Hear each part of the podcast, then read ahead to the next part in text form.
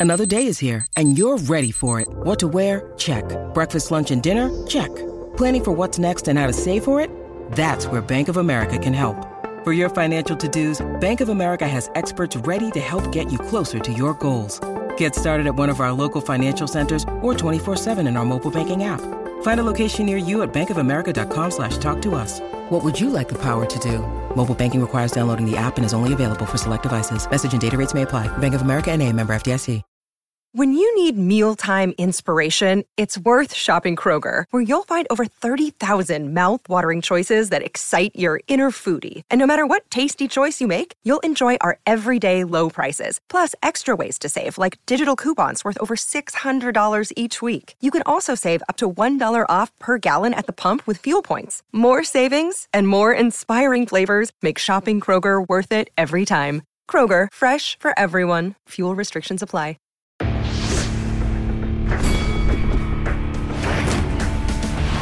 Reveille, reveille, donks. Look at us now, tip to tip. This is our life. This is our passion. That's the spirit we bring to this show. I'm Luke Thomas. I'm Brian Campbell. This is Morning Kombat. Oh, yeah. It's Friday. You ain't got shit to do. You might as well hang out with the best damn combat sports show period. And we got the trophies to prove that absolute bullshit right here. Welcome on in. Friday, October 21st, 2022. This is Morning Kombat, the show that, you know, used to do a little, but the little wouldn't do it. So that little got more and more. And I'm not going to fill your ears with bullshit. It's Brian Campbell, the beige guy right here, to my left or right, or I don't know. I'm in a I mean, I'm being held hostage here somewhere in the land that time forgot of Atlantic City, New Jersey. But my partner in crime, of course, is Luke Thomas. And Luke, tell the people why we're so excited for this show today. Tomorrow is arguably the very best fight card, at least on MMA purposes, of the year. We are going to get to some of the details we didn't already get to. Plus, we have a special guest, Eric Nicksick. Plus, we have Dead Wrong. We have to get to some Spence Crawford news. It's a big show today, Captain Bedbugs. All right, so like the show, subscribe, do all that shit, support our people. We'll get to some, we'll sell you some stuff later. You know what we're gonna sell you right now? A mea culpa. People always say ABC. The intros are so long, man. All I want to hear about is the mixed martial arts. Well, here it fucking comes. All right, let's welcome in our guest. we love this guy. He's 2020's MMA Coach of the Year from MMA Junkie from Las Vegas with Love, Extreme Couture's own Eric Nicksick. And Eric, I've got to congratulate you on your acting debut in MK Documentary, chapter number seven. Congratulations. Uh, I appreciate it, guys. This is uh, the home office where I watch your guys' show every day while I uh, pretend I'm a gym manager here at Extreme Couture. So it's uh, great to be on. Yeah, real quickly, coach. Real quickly, coach. Uh, you got BC there in Atlantic City. What do you think are the chances he's going to go home with bed bugs? Like hundred percent, right? all, all of them. All of yeah. them. Yeah. Every every piece of luggage he has is going to be littered with big bed bugs right. for sure. This is no lie.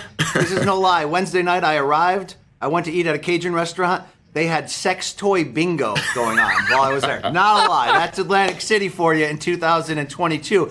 All right, Eric Nicksick, it's 280 Abu Dhabi this is as good as it gets for the hardcore fan. We got a lot of crossover interest to the mainstream with the close matchups here. Let's start at the top. Islam Makhachev, Charles Oliveira, the vacant lightweight title. Uh, the champion's name used to be Do Bronx. We're going to find out what happens when, for the first time in UFC history, two fighters riding a 10 fight win streak get together Eric, you've heard a lot of bullshit previews this week. In fact, there's some MMA journalists running around using alchemy and magic to try to predict who wins. Uh, he's an award winning guy, but he's still an asshole. Uh, let's get to you on the real X's and O's. When you look at Makhachev versus Oliveira, what is the most important factor that's going to decide who's wearing that belt come Saturday night? Oh, I mean, this is a this is a, a nerd's delight when it comes to the grappling department because you're looking at two different ideologies in the in the in the grappling game. You're looking at a guy in Islam who likes to kill the bottom leg, get his get his wrist rides, his pins. Um, he's kind of the anti jiu-jitsu guy, if you will. And then you have a guy in, in Charles Oliveira who can smite you from anywhere. So I think that matchup for me is very intriguing because I like to see how both guys attack this and play this. If you ask me about the striking department, I'm going to give an edge to Oliveira and just what he's done as of late. Uh, I think his striking is a little bit crisp, a little bit more smooth in that in those areas.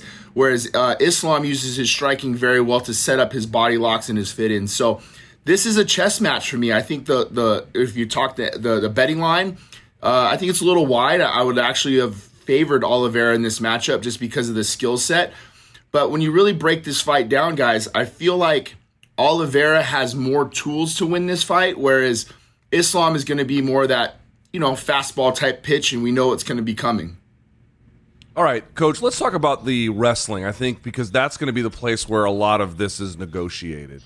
Now, two questions, or I guess two part of the same question. One, if you were advising Islam about the best way to get his game going with the takedowns, what would you advise him? And then, uh, sort of a second part of that, we do know that he tends to like the body locks.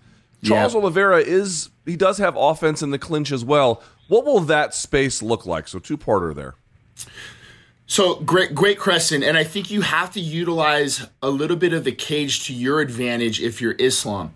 And what do I mean by that? Is when you score those takedowns, you want to use that cage as kind of this inanimate object to where he can't roll over to his back or utilize it.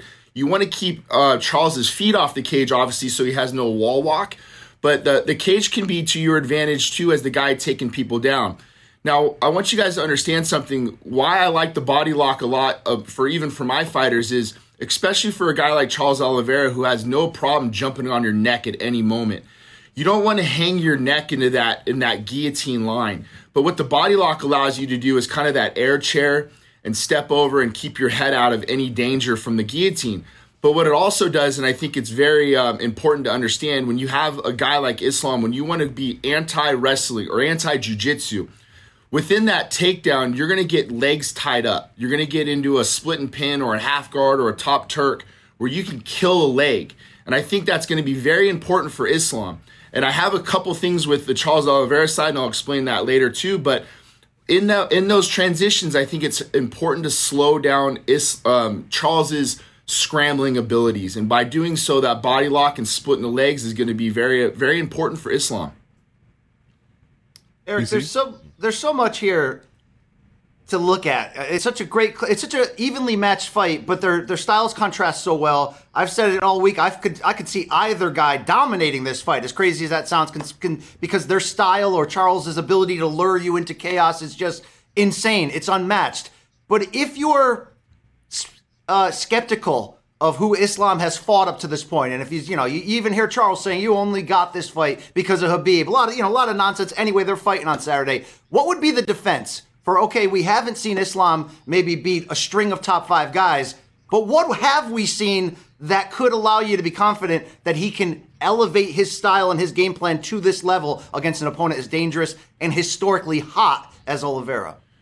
Well, it's not Islam's fault for who he's fought, but what he has done in his body of work has shown, I think, the the idea that this guy can be champion for a long time, right? You know, he, didn't put those people in front of him. He just did what he had to do to win.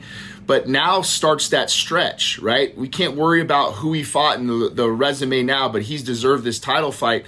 And we're going to see on, on Saturday if he belongs there. And I think he does. I think everybody that has been doubting him because of that, that, that past resume, they're going to see what he's capable of on Saturday, and we might see a long stretch of Islam Makhachev as the champion at 155. It's a great possibility.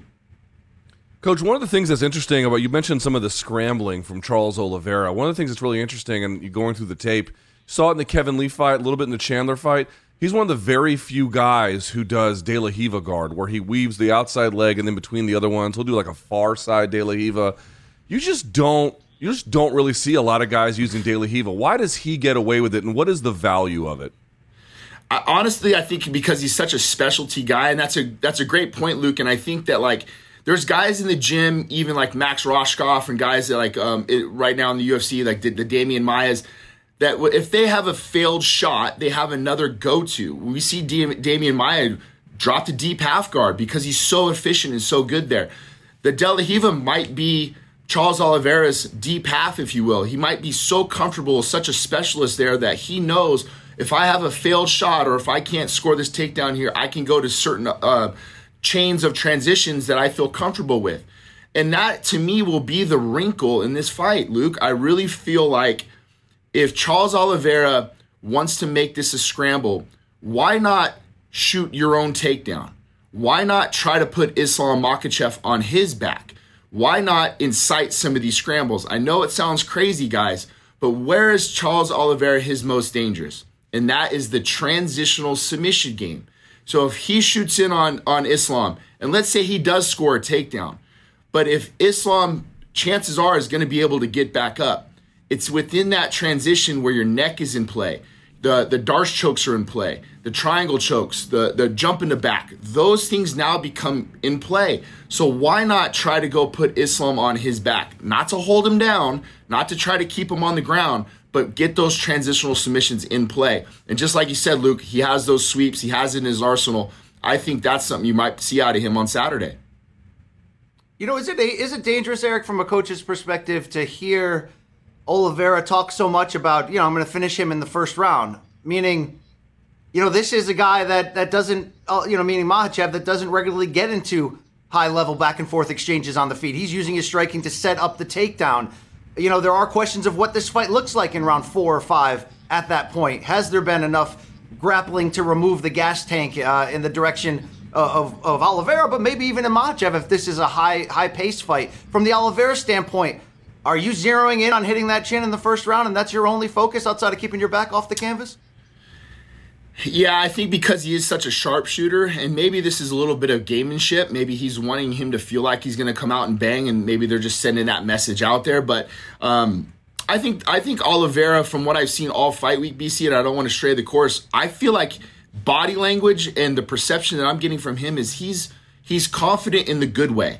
It's not like he's he's he's doing this to kind of um, you know boast. I feel like he's just actually very confident in his skill set, and a confident fighter is a dangerous one. So good on him for feeling like he can go out there and, and put him away. All signs point that it's probably going to be pretty difficult, but I, I like the fact that he's confident in that in that area. Let's talk about the striking here a little bit, right? Like, there's just no doubt overall Oliveira is a better striker and more to the point, just a more lethal one. Like, he just does yeah. A lot more damage with it. But let's play the other side here a little bit. It's like, on the one hand, Oliveira also is vulnerable. He tends to get hit, you know, enough in fights where it creates some uncertainty. On the other hand, it's not like Islam is a get get after it kind of type on the feet either. Let's assume it plays out on the feet for a round. What does it look like? I think a lot of pull counters. Um, I think what what for Oliveira, he's he's he reminds me of just an effortless sniper. It doesn't look like he he has to chamber much. When he hits his back foot, that cross is coming. I mean, it's just picture perfect form the way he throws. So I think that he might be able to draw out some of Islam's power. And when you talk about um, uh, uh out of the open stance, right? hitting 45 degree angles on your half beat corners that will help you take advantage of those slip counters to be out of range, but to also be able to counter back immediately. So I, I can see Oliveira picking Islam apart if this stays on the feet for too long, just because of I think the smoothness and the way um, Oliveira tends to strike at length. So I, I think that if it stays striking, you're going to look at possibly Oliveira dropping him It's wild. This is going to be such a wild freaking fight. Uh, look, people hate talking about this, but it came back up at the press conference this week. Charles kind of saying, "Look, you know, I beat this guy. Hey, Habib, like, what, what are you doing here, bro? You know what I mean? Look, and you know, like, can we can we get past that conversation in your eyes? Uh, is there an, an, inside the fight game intel you can share with us? When I see Habib and when he makes the, the, the pledge to mother and father, when he gives up the millions upon millions to come back and Dana's constant chasing him around. I believe the guy. Um, if Makhachev wins, it is the branding of Khabib 2.0 coming at you. I like Khabib's role in this fight. You know, it's a pro wrestling type deal having the other guy, the, the former champion, there. But in your belief, in your heart of hearts, and you know the money that gets offered these guys at that level, can we end this conversation? He's done and never coming back. Can we just focus on these two right here in this moment? I, I, think you're right, BC, and I think that just because of Khabib, the man that he is, and the integrity that he's shown, he feels like a guy when he says something, he's going to stick to his word. But the interesting backstory would be if Charles Oliveira goes out and smokes Islam for some reason. Would that entice him to come back and avenge that loss? That that I think would be the one thing that maybe he can look at and go, okay, this would give me a reason to come back. But I feel like you're right. I feel like he's done. Um, I think he's got a good. He's in a good place right now and coaching his fighters and helping his team and kind of filling that role. I feel like his uh, his father would want him to fill. So I think he's content on what he's doing right now. How impressed have you been? And he's going to be playing a big role, meaning Coach Habib, not just in the corner of Makhachev, who's carrying on the tradition, of course, of Habib's late father, but he's going to be with Belal Muhammad against Sean Brady. Yeah. What have you liked from a coach's standpoint, seeing the transition Habib has made? Oh, I've been in the room with them, so I've seen. You know, he was he was here at the PI, and I don't remember who was in camp, but um, you know, he had a, he was running practices out here, and and I asked him if I can come by and just hang out and watch practice. He said absolutely, and it is a it's a it, it, gave me a lot of details and insight on on some of the things that maybe I'm doing wrong or maybe I can help or change some of my game. But uh, it was very regimented. Um, there was no talking. It was I don't even remember music being on, but the the warm ups were long. Uh, the the rounds were long. Um, and I'll give you a little backstory. There was a guy that was that was not invited to the practice. He came with another fighter that was there. It was not okayed by Khabib, and it was it was somebody that just brought a friend almost thing. And Khabib chewed out damn near everybody there for allowing this and without asking permission for for for this for this said fighter to be there. And it, it just kind of made me realize just how tight knit this group is. Um, there's no bullshit going on. And man, I'll tell you what, for an hour and a half, it was hard, hard damn work. And he believes that grappling is the key to, to damn near everything in success in, to being successful in MMA. And we ha- we come from that same ideology and lineage here at Extreme Couture. But I'll tell you what, it just it was it was a different style than what I've ever seen, and I was impressed. All right, coach. Tell me what we're talking about two elite fighters. Someone asked me the other day, like you just term like, in terms of like skill for skill, it's one of the best matchups in UFC history, which I don't think is necessarily unfair. But that also means that because they're not perfect fighters, they have weaknesses. Biggest weakness either guy has. Well, I think for me with with Islam, uh, he needs to stay the course in this fight. Now, I wouldn't say this is his weakness because we might never really seen this, but like BC brought this up earlier, if this somehow turns into a knockout, drag out, and all of a sudden it turns into a striking affair, he needs to still continue to stay the course when it comes to the grappling because his level changes and his feints will have some validity.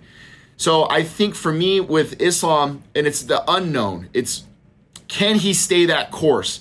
Can he follow that game plan even though it might not be going his way, it's important for him to still stay on those feints and level changes to make the Oliveira striking slow down because he feels like he has to defend the takedown. So, kind of the unknown, if you will, for Islam.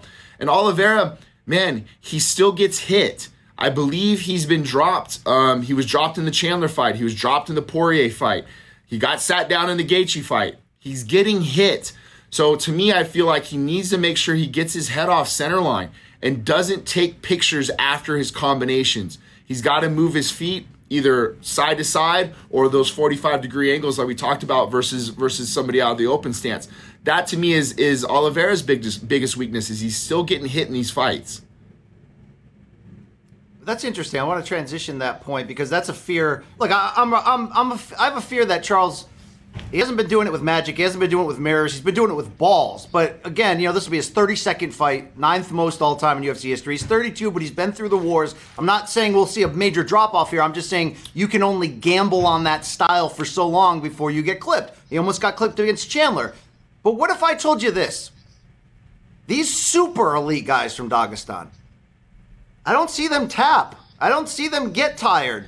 They're they're machines. They they have a game plan that is negative and anti to everything you do. So if Charles is riding this long win streak, and in particular the last six fights have been dynamic, but he's been fighting guys who are very willing to exchange in the sex if you offer it to them. I'm talking about Kevin Lee, Gaethje, Poirier, Chandler. I'm talking about guys that if you you serve them that you know you offer me a hot dog behind the scenes and no one's watching, Eric. I'm not going to worry that my liver's black at the moment. I'm probably going to eat it. Dude, these guys don't willingly, meaning these wrestle heavy cyborg fighters, they don't willingly enter into this.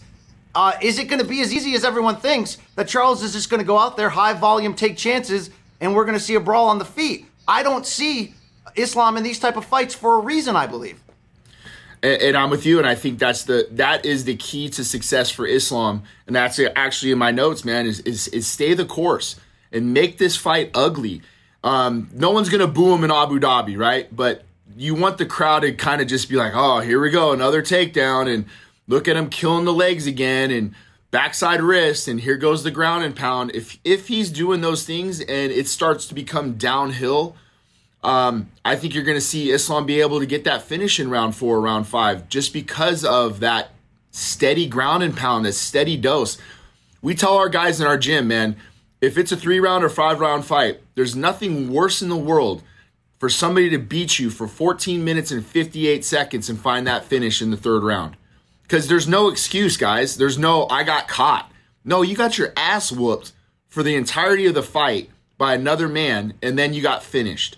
That is Islam style. He wants to inflict punishment over and over and over until you go, you know what, man? I'm good with this shit. Get me the hell out of here. So I think he's just really got to stay that course no matter what. If don't turn this thing into a firefight. Stay the course and you win this fight. All right, let's talk about now the co-main event, another title fight at bantamweight. TJ Dillashaw, the former champion, taking on the reigning champion Aljamain Sterling. I know you've worked with Sterling personally. First of all, just give me a sense of his overall technical development. Number one, like what you've seen from him as you've worked with him, what he really excels at in your mind. And number two, how does that match up with what TJ does really well? They both kick really well. I'll tell you that. And Aljamain's kicks are a little so this is this is a very crazy matchup for me because you guys know my relationship with Coach Ludwig. You know, I'm I'm belted under Duane. So there's a lot of lineage there. There's a lot of, you know, X's and O's when it comes to this matchup for me. But on paper, I think when you look at the matchup style, um, I would venture to guess, and I don't know the stats, but I would venture to guess Aljamain's probably 75% more kicks than he is to punches. He loves to use his kicks to find his range, to, to, to set up his distance, uh, but also to find ways to set up his fit ins off of those kicks. Whereas TJ likes to throw his kicks as an add on. Um, beautiful with the same side head kicks in what we call the Condit. Well, he'll he'll throw the right cross and roll his head through the one the kick that Carlos Condit dropped GSP with. So um, TJ has these add-ons with it, and then we saw TJ utilize his kicks very well against Corey Sandhagen, and that was to negate some of that movement was chopping that low kick. So both styles, uh, like I think their their their kick game kind of gets their striking going. So there's a lot of similarities when I see both of these guys. But really, for Aljo, to me, his kick game is is to, to utilize his distance to maintain, and then sometimes to close his distance to set up his fit ins. Eric, how did you get associated with Aljo, and and what is the future for him in splitting time in Las Vegas with you and, and back with Coach Longo where he started?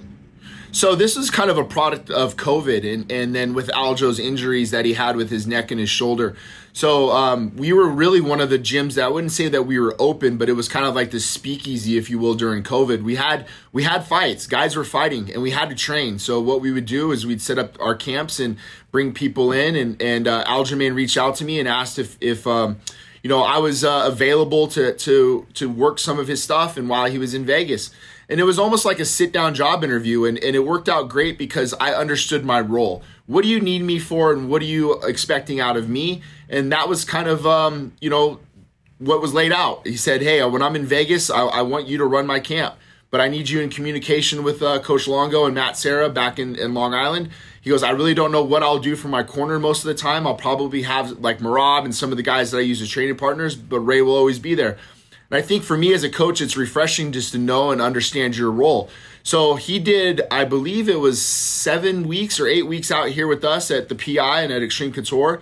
Um, and I kind of help navigate him uh, day by day, if you will. So I know what his Mondays are like. Was set up his sparring on on Thursdays. I hold pads for him on Tuesdays. We got cardio rounds on Saturdays, and then um, he'll set up all of his stuff over the UFC PI. We'll film everything. We'll send it over to Coach Longo, and then when he goes back to Long Island, it's kind of reverse engineered. Everything he does there, he films, sends it over to me. I'll break down the tape, and I'll we'll get on a FaceTime call over the weekend and kind of run through everything. I mean, look, all right, coach. Sorry, yeah, go, sorry, ahead. go ahead, BC. No, no, no, take it's okay. Over, take it. All right, all right. In that case, the single leg. It's the big weapon of Aljamain Sterling, right? He has other takedowns. I want to be very, very clear. But against Yan, for example, the single leg was really key to getting that fight where he wanted it to be, which was the back and everything else. How did that be? Like, Why is that such a favored weapon of Aljamain Sterling? Why why the single leg?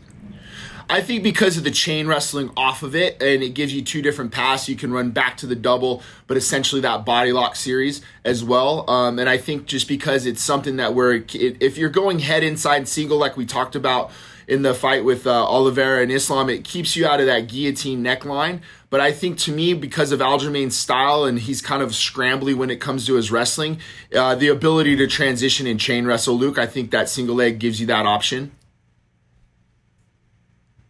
BC. Yeah, uh, this is this is when you're game planning for somebody like TJ. He's been through the physical and mental ringer, and some of it has been self-induced. We know about his background and the history, but it's like long layoffs, surgery, come back looking like he's never aged, and as we saw against Sandhagen, finding an inner grittiness to overcome that leg injury and just figure out a way to win that. When you're looking at how to game plan for somebody like him, we know is what he's accomplished, but how close to the prime is 36 year old TJ Dillashaw because my casual eyes haven't seen much slippage. How do you guys gauge that? I agree with you 100%. And, and look, I don't, as a coach, I personally don't look at the bulletin board material. None of that shit bothers me or I care about one bit. I got to look at the guy in front of us and what his skill set and his talent tells me on tape. And what we saw against Corey Sandhagen is we saw a guy who's just like that, BC. He looks like he's in his prime he finds ways to win fights. He has great in fight adjustments between him and Coach Ludwig. So, to me personally, I think he is right back where he belongs. He is just as dangerous as he ever has been. Um, I don't think you want to sit too much on the fact that he's been gone or this, this, or that, because in that two years time span, he might have been evolving and changing and shaping his game behind the scenes and things that we don't really see. So um, I got to look at what I see on tape, and, and it gets that Corey Sandhagen fight. He's just as good as he's ever been. What's the best explanation for why Aljo can so readily find mount or the back? I think he's I think he does such a good job of finding his pit stops, Luke, in certain ground positions. He's he's not in a, in a hurry to get from point A to point B he feels like when when you grapple with him or you watch him in the room, he'll suffocate that position. And what he'll do there is make you decide, and he'll know the route before you go there as the defender. So let's say he's in that half guard position and he's working something. So if you're going to turn to the inside or the outside, he has an answer for each. And then when he's in the mount position, he's going to sit there and he's going to make you work. He's going to let his ground and pound allow you for you to go belly down and we never see him really stay too attached to guys or glued to guys. He's kind of floaty on you. So when you go belly down, right there in that transition, now he's able to get his body lock or his body triangle on you. So I think for me, he kind of always understands that next route. He's like a step or two ahead of you in the grappling game, and he's never in a position where he's he's rushed. And I feel like that's important because we get a lot of guys in here that want to go almost like, like they're breakdancing on you. But to me, Aljamain understands his pit stops and the reason why he gets there, and then the reason why he flows in the ne- next position is really because of what the fighter on bottom will give to him. Man, I love this fight. This could be the fight of the night. I mean, this is this is a this is the sleeper, Eric. This is the gem. This is the one, man. This I agree, is, man. Damn. All well, right, like here's the thing, right? Here's the thing, coach. Like the first, the main event could go long, probably won't go long. I feel like this one could go long, the co-main, right? I feel like I can, go long, but what I'm excited for is those mid-fight adjustments because we've seen TJ make those mid-fight adjustments and we've seen Aljamain make those mid-fight adjustments. So the X's and O's for me is really where where I like to see how they make these adjustments if something goes wrong. If your game plan's not working, what do you have in your back pocket that you can pull out and go out and get a victory? You know, and and, and let's be real, this is Aljamain's officially first title defense. And Randy Couture always, always hammered this to me. He said, man, the hardest fight of any fighter's career is the first title defense. So I'm interested to see what both guys have in store. Can, I, can we imagine Aljo's wrestling taking the back of Dillashaw with the consistency and danger and threat that he put on Yan, which was surprising to me in the moment? Are there differences in the wrestling bases of Yan and Dillashaw, which means that that plan A may not be there? I, I think I think you're going to see Aljamain find the back in this fight. I really do. And and what's what's interesting about this is when he gets there, he it it to me is like it's like the round's over. You know, uh, we have another guy in the gym in Patchy Mix. When Patchy gets on your back, Mm-hmm. it's it's it's the most difficult guy. It's, it's just guys can't get out, and it, they're stuck there. And I think that's the thing that Luke alluded to in the, in that where he's not in a rush to get directly to your back. There's pit stops there that allow him to get there. And by that time, there's three minutes off the clock. Now you got two minutes with him on your back. So if he can salt these rounds out and be able to get to those backside positions versus TJ, it's going to be an interesting task for TJ and how he wants to make those adjustments. But I feel like he can get there, BC. I really do. I, I feel like Aljamain's got enough tricks. We saw that in the Yan fight. He, you know, drive up the single leg, get to that body lock series, hop over the back. Maybe it's off of a failed takedown where it's off a transition, off a knee tap. I mean, he has his abilities to get there. So I feel like it's going to be um, important for TJ not to allow Aljo to get there because the round's going to be over. All right, quickly on the flip side of that, if TJ can keep this fight on the feet, if I told you it's going to be a five round kickboxing match, I think naturally we would go, okay, TJ's a little bit more versatile, has more ways to win. What are we missing about Aljamain Sterling's striking game? Because he made a leap against Yan that shut up all the doubters, but he did it on the ground most effectively. What if he has to do it on the feet against TJ? What does that look like? Well, I think Aljamain has actually very good vision. You know, um, in the fight against Yan, I, th- I, believe he got clipped with a switch uppercut. Um, you know, unfortunately for me, I, I am from that Duane Ludwig pedigree, so a lot of the things and the tricks and this that I've learned over the years, um, we were able to kind of replicate. Will they have new wrinkles in their game? Absolutely. But it was my job to be able to get our training partners and our guys in our room to try to replicate some of the things that TJ does. And I hope we did well enough so that they were able to see those things, that Aljamain was able to get those reads. So in that, if it stays striking, I'm pretty confident that Aljamain's going to be okay on his feet. And I think, you know, honestly, Aljo does such a good job in there in creating car crashes where we've been using a lot of elbows and, and linear things up the midline, the knees up the midline, to where if that fight makes a crash in the middle, I think we have some offense that can be able to answer some of that. Coach, we actually have a question here from one of our uh, the viewers from MK. I want to start incorporating these if I can here a little bit. This comes to us from Sage the Dragon Senpai. I guess that's his name. Uh, Eric, uh, is Aljamain Sterling the best at creating back exposure in the UFC? If so, why?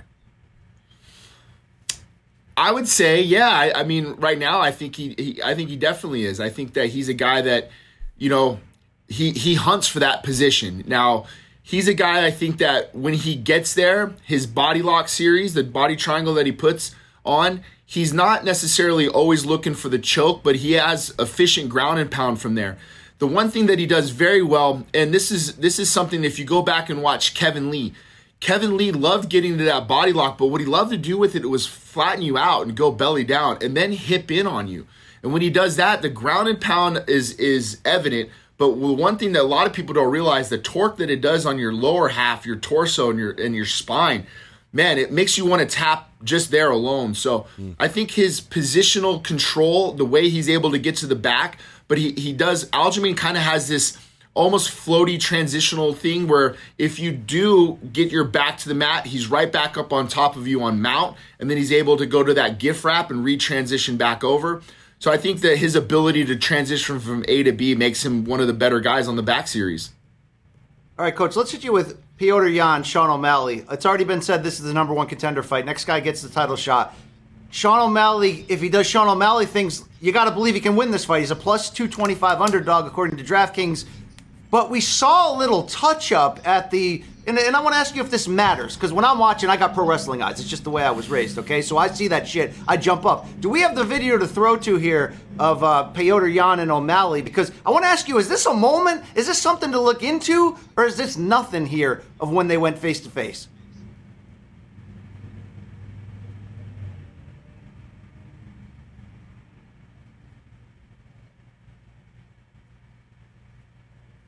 Because, coach, skill for skill, you gotta like Yan and the experience and what he's proven.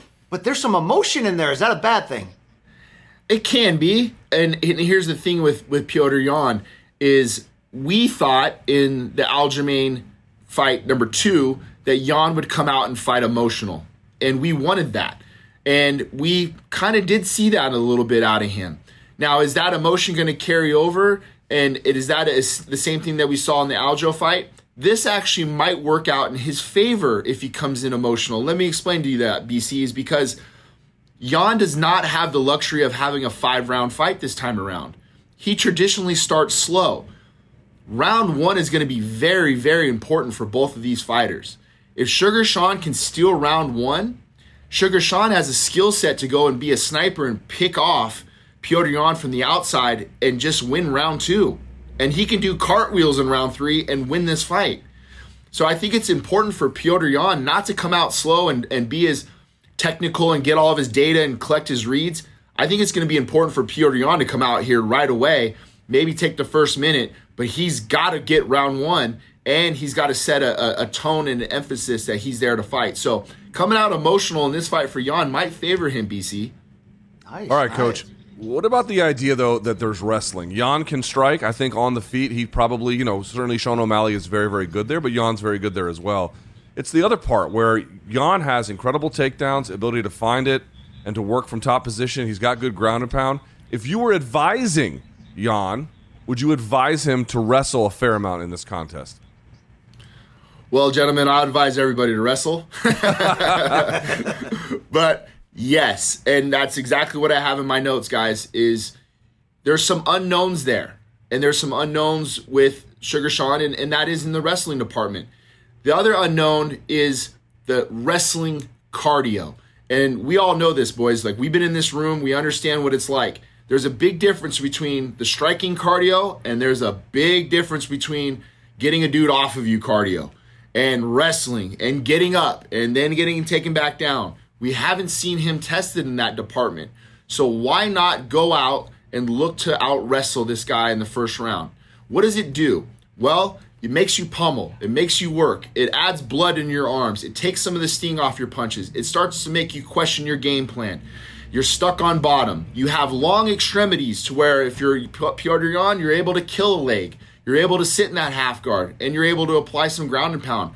Luke, I'm with you, man. I think it's important for Yanni to come out and wrestle. That's in my notes too. I think you want to slow this fight down. I think you want to make sure you put a, a, exclamation point on round one, and you want to send Sugar Sean back to the corner with a cut over his eye and blood running down his face, and set that tone and precedence right away in round one if you're Petr Yan. This is great insight, Coach. I could have you here all day. I know you're a busy man. Do you have time for any more fan questions, or should we exit now? I I carved a whole hour out for you guys because oh, I was so excited. So God, I wanted I to make this.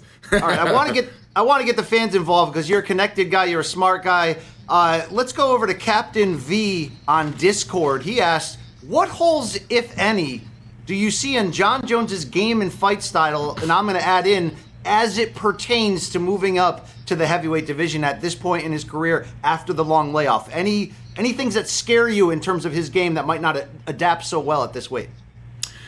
Well, you guys are asking me to give away some of my secrets here, but um, fair point. the, the, fans want to know, Eric. Okay, you got to yeah, tell them. Yeah, yeah, yeah.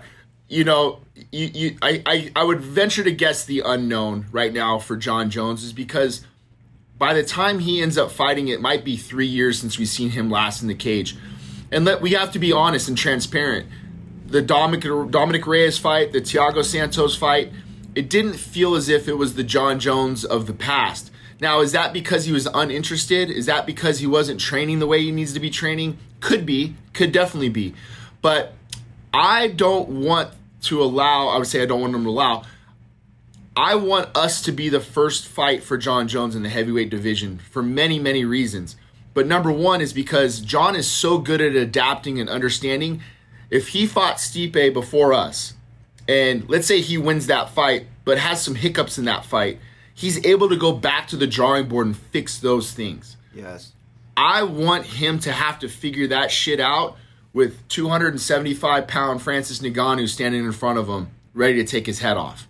You got to figure that shit out right now with us in that cage.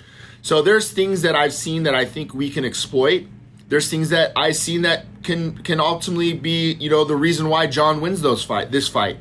But it's my job as the coach to hide those holes or to fix those holes or to make those holes some of our advantages like we saw in the Gane fight. So the unknown for me is is what is Jon Jones doing behind the scenes with uh, Brandon Gibson, a great coach, great friend. I got to believe that these guys are adding new tools and, and getting that experience in. But there's nothing like the experience you get being in the cage with the heavyweight champion staring in front of you, and you got to figure that shit out right then and there. Oh, put that in Raider Stadium, please. Let's make this the Super Bowl of MMA. I, mean, I got a uh, phoner over here.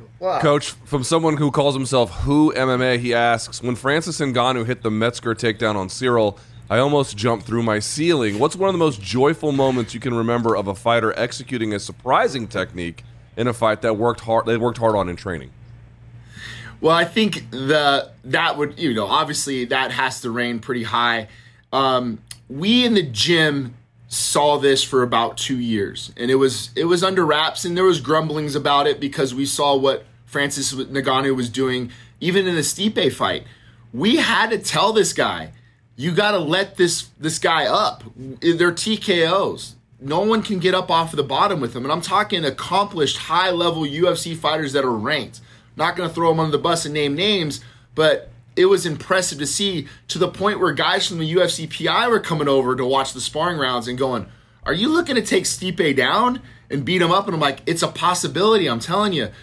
We wanted to throw wrinkles in his game because we knew that eventually, when you got to the highest level and you're defending your title, somebody's going to come along and nullify your power.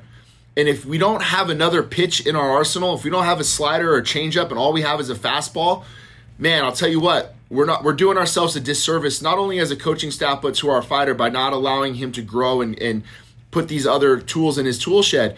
So watching him be able to transition over into this all of a sudden Francis Ngannou the grappler was definitely one of my more proud moments as a coach and being able to see him execute it live in a fight and surprise the shit out of everybody.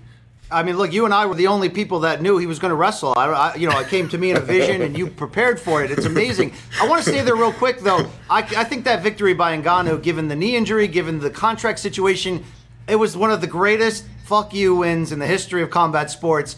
How bad was his knee? Give us a, a, feeling of like what a handicap that actually was that he had to overcome against Cyril Gane.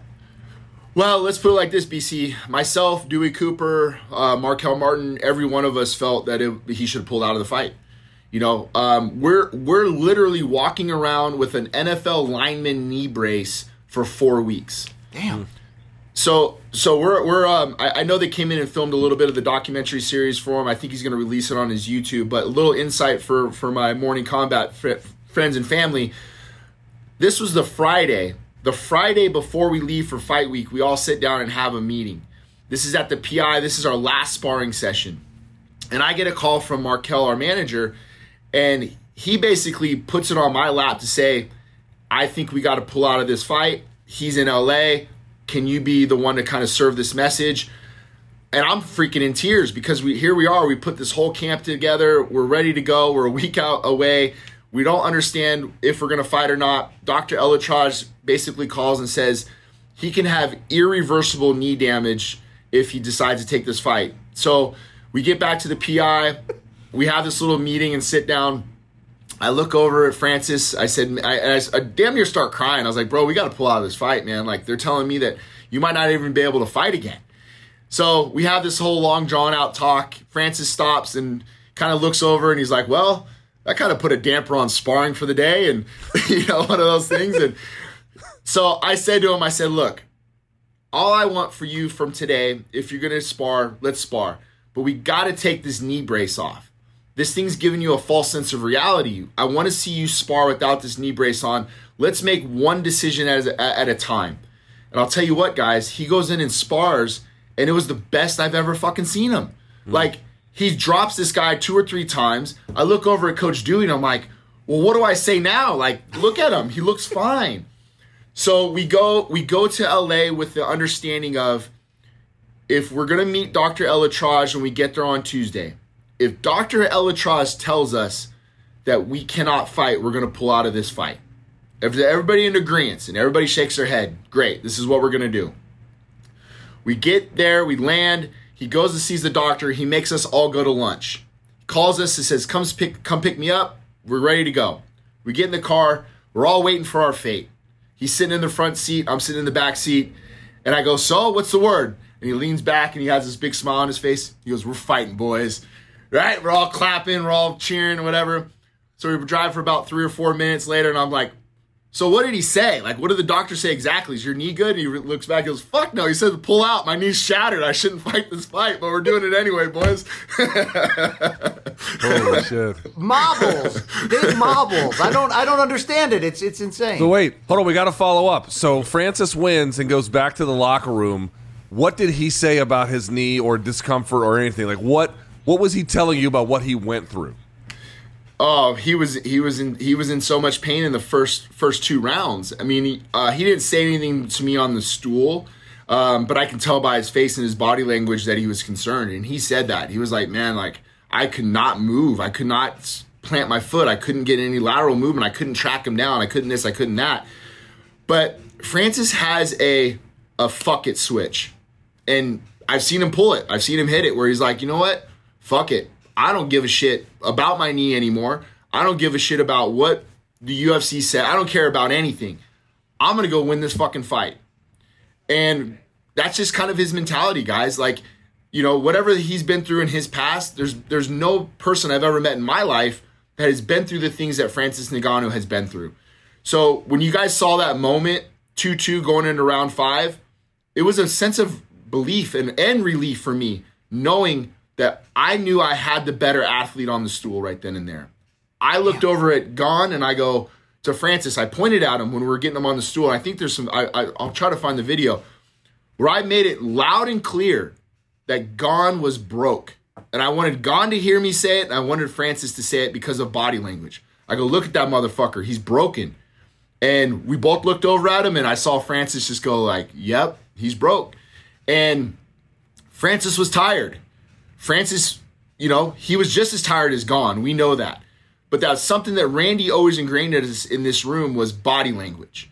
He said, I know I'm just as tired as this guy, but if I can fake it more, if I can make that guy feel like, fuck, this guy's not tired, there's a breaking point there for that other athlete. And I felt like we were able to exude that in that moment. And I knew that Francis was the better athlete in that time. And he was going to see his way through any adversity. Didn't matter if he had one leg, one arm he was going to find a way to win that fight. And kudos to him, guys, because he deserves all that credit. And I told him that right after the fight. This win is on you. All of us said, pull out of this fucking fight. You're crazy. And if you go in here and do what you can do, and we believe in you, the moment he said we're taking that fight, no, at no time do we ever talk about his knee again. That's an afterthought. We don't give a shit anymore. We're riding in this thing. Or we're doing it together. We're not making, we can make any excuse, win, lose, or draw. But if you win this fight, brother, this one's on you, man. You you made this shit happen, and kudos to him. Dude, I appreciate you sharing that insight because it just adds to the the legend and the That's you know incredible. the mythical the mythical folk hero that is Francis Ngannou. Right there, there will be a movie about him. I found the perfect fan question. I'm sorry that we have to transition to, Coach. It's from at Uber on Twitter. I don't know if that's his real name. Should ask what kids used to call him when he was growing up. Eric Nutsack had to be a top one. Look, these are the fans. I'm sorry for the for the lack of quality control. They want to know. Okay.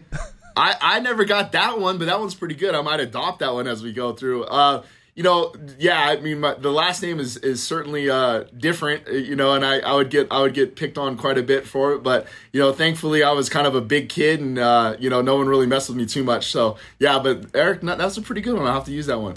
yeah, it never it never occurred to me either. But we're also you know not mentally brain damaged, so that, that perhaps that's why. Uh, Coach, I gotta say it's been fun having you. This is great. Oh, last one from the fans before from me, by the way, before you go here. Uh, actually, I, th- I think it comes from our producer who's curious.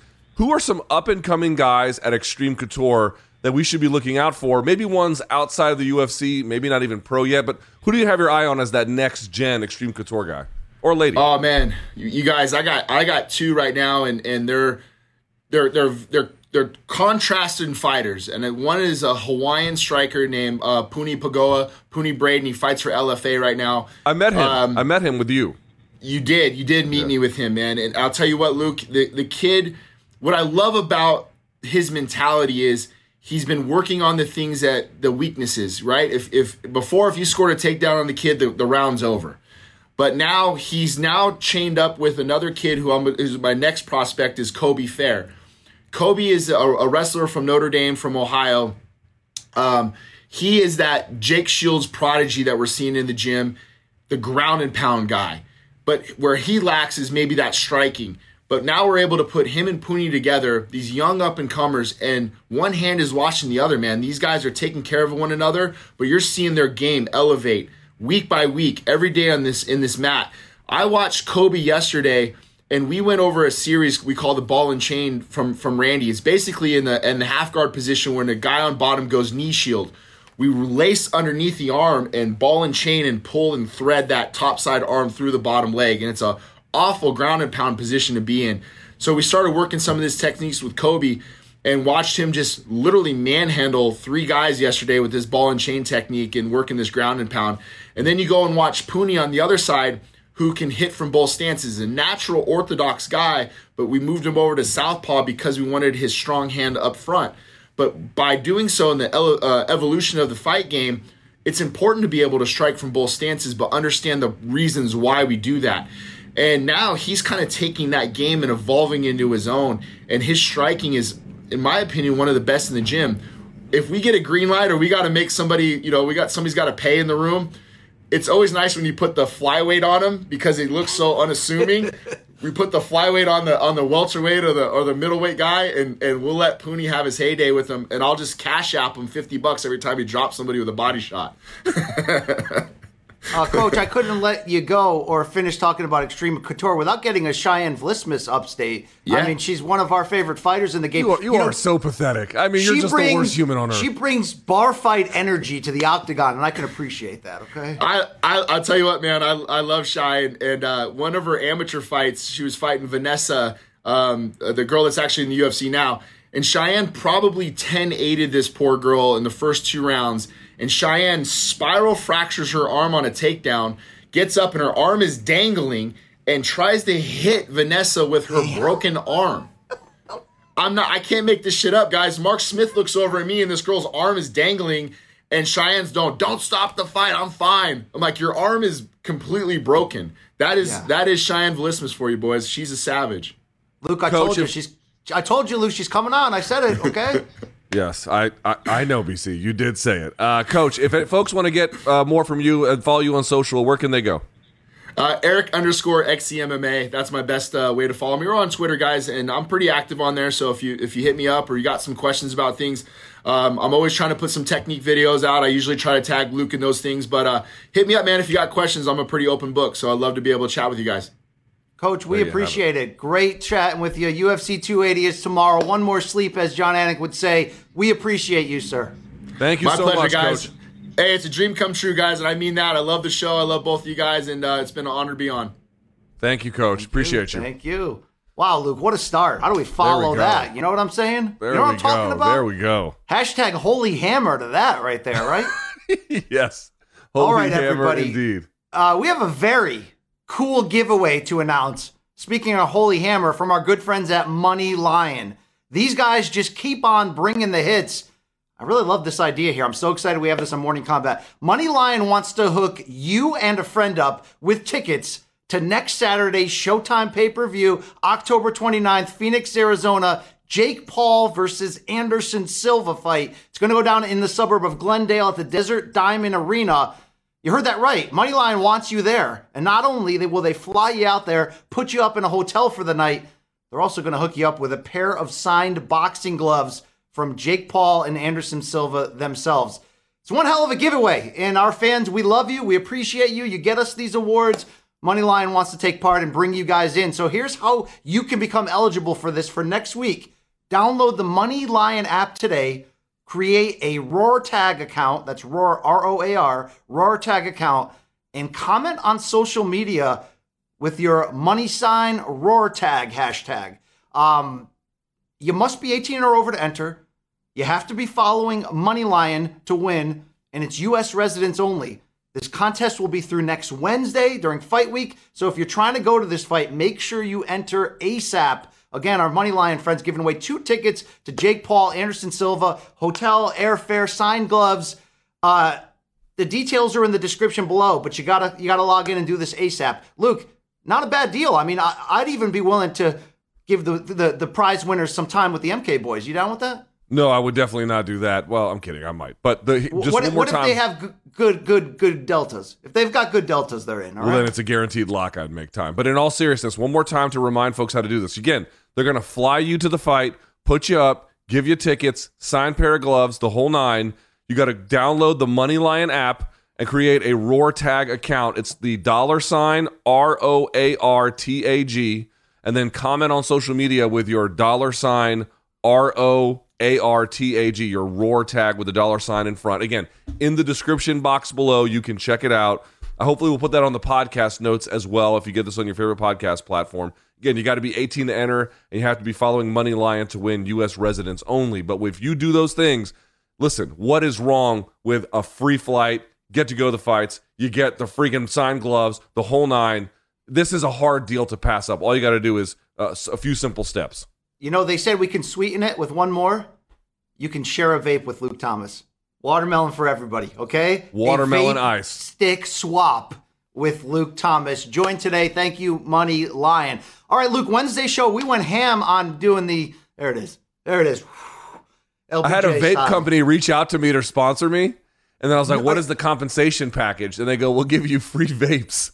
Dude, I'm you like, have to. s- Please say yes. no, Please. hell no, I'm not doing that. What do you think? I'm some peasant? Then you got to pay me cash, fuckers. I love this. You're like, you think I'm, you think I'm not good enough to do that? I mean, this guy will vape on air like a dub tub, dub T piece of shit, but he's like, no, you got to pay me money. You got to pay. You, you can't pay me in vapes. You got to pay me cash. All right, all right. Uh, Luke, we already went ham on Wednesday's show with our detailed X's and O's preview prediction segment. Of course, if you missed it, don't don't miss what we did with Chuck Mindenhall. It's pregame preview UFC 280 available right now. Uh, YouTube.com slash Morning Kombat. We did want to hit the last few days though, Luke. Let's get a roundup. We've had press events, we've had weigh-ins, we've had press conferences. We've had a lot going on with all things UFC 280. As we speak right now with this main event, an update from our friends at DraftKings. Charles Oliveira, a plus 160 underdog to regain his title. Islam Makhachev minus 190. Luke, do you have any fight week takeaways from hearing the guys speak from, you know, the last, the, the embedded, everything we've seen for all things Oliveira Makhachev? It looked like a tough weight cut for Charles Oliveira. His team, they had a team of like 30 around him. They documented his every move, but we're in, we're ready. This fight's going down. Anything you learned this week? Hey, it's Kaley Cuoco for Priceline. Ready to go to your happy place for a happy price? Well, why didn't you say so? Just download the Priceline app right now and save up to 60% on hotels. So, whether it's Cousin Kevin's Kazoo concert in Kansas City, go Kevin, or Becky's Bachelorette Bash in Bermuda, you never have to miss a trip ever again. So, download the Priceline app today. Your savings are waiting. Go to your happy place for a happy price. Go to your happy price, Priceline. Mother's Day is around the corner. Find the perfect gift for the mom in your life with a stunning piece of jewelry from Blue Nile. From timeless pearls to dazzling gemstones, Blue Nile has something she'll adore. Need it fast? Most items can ship overnight. Plus, enjoy guaranteed free shipping and returns. Don't miss our special Mother's Day deals. Save big on the season's most beautiful trends. For a limited time, get up to 50% off by going to BlueNile.com. That's BlueNile.com. honestly, I, I, I the fights are so good, and the the beef feels. This is always true. I'm not saying anything that's not usually true, but it feels very pronounced. How the fights are so amazing, and the card is so amazing. And I understand you got to sell the beef angle to the casuals, and the casuals are the biggest audience, and it's on pay per view. I get it. I get it. I'm just saying it. It just seemed this week in particular, BC, so unnecessary. Like so, almost a distraction to what was actually happening. About oh look, here comes Islam walking by Oliveira in the hotel. Yeah, okay, they fucking walk by each other in a hotel. Like nothing happened. There was no story there, but they were trying to sell that. It just is a reminder that when the fights are so good and the event is so good, and by the way, no one to this point, knock on wood, I'll just say to this point, no one's had a weight issue. Obviously, everyone made weight. No one's you know pulled out from the fight on the on the main card. Again, knock on wood. But like, everything is just lining up to this point the way that it has supposed to be. I did notice that uh, Oliveira had a bit of a rough cut, but at the same time, BC, he had his whole team around him, like like dozens of guys cheering him. They brought Brazil to Abu Dhabi to make this guy as comfortable as possible, and honestly, it looked like it worked. And everyone else did their job as a professional. Aljo and TJ looked to be in phenomenal shape. Sean Brady looks to be in phenomenal shape. Uh, Belal Muhammad as well. Like, dude, this card is. I mean, you have to be a real, real salty dog to not like what's going to happen tomorrow Well, night. here's the thing. Now, normally the press conference, as you would say, is the gathering of the juggalos, and it had some of those elements to it.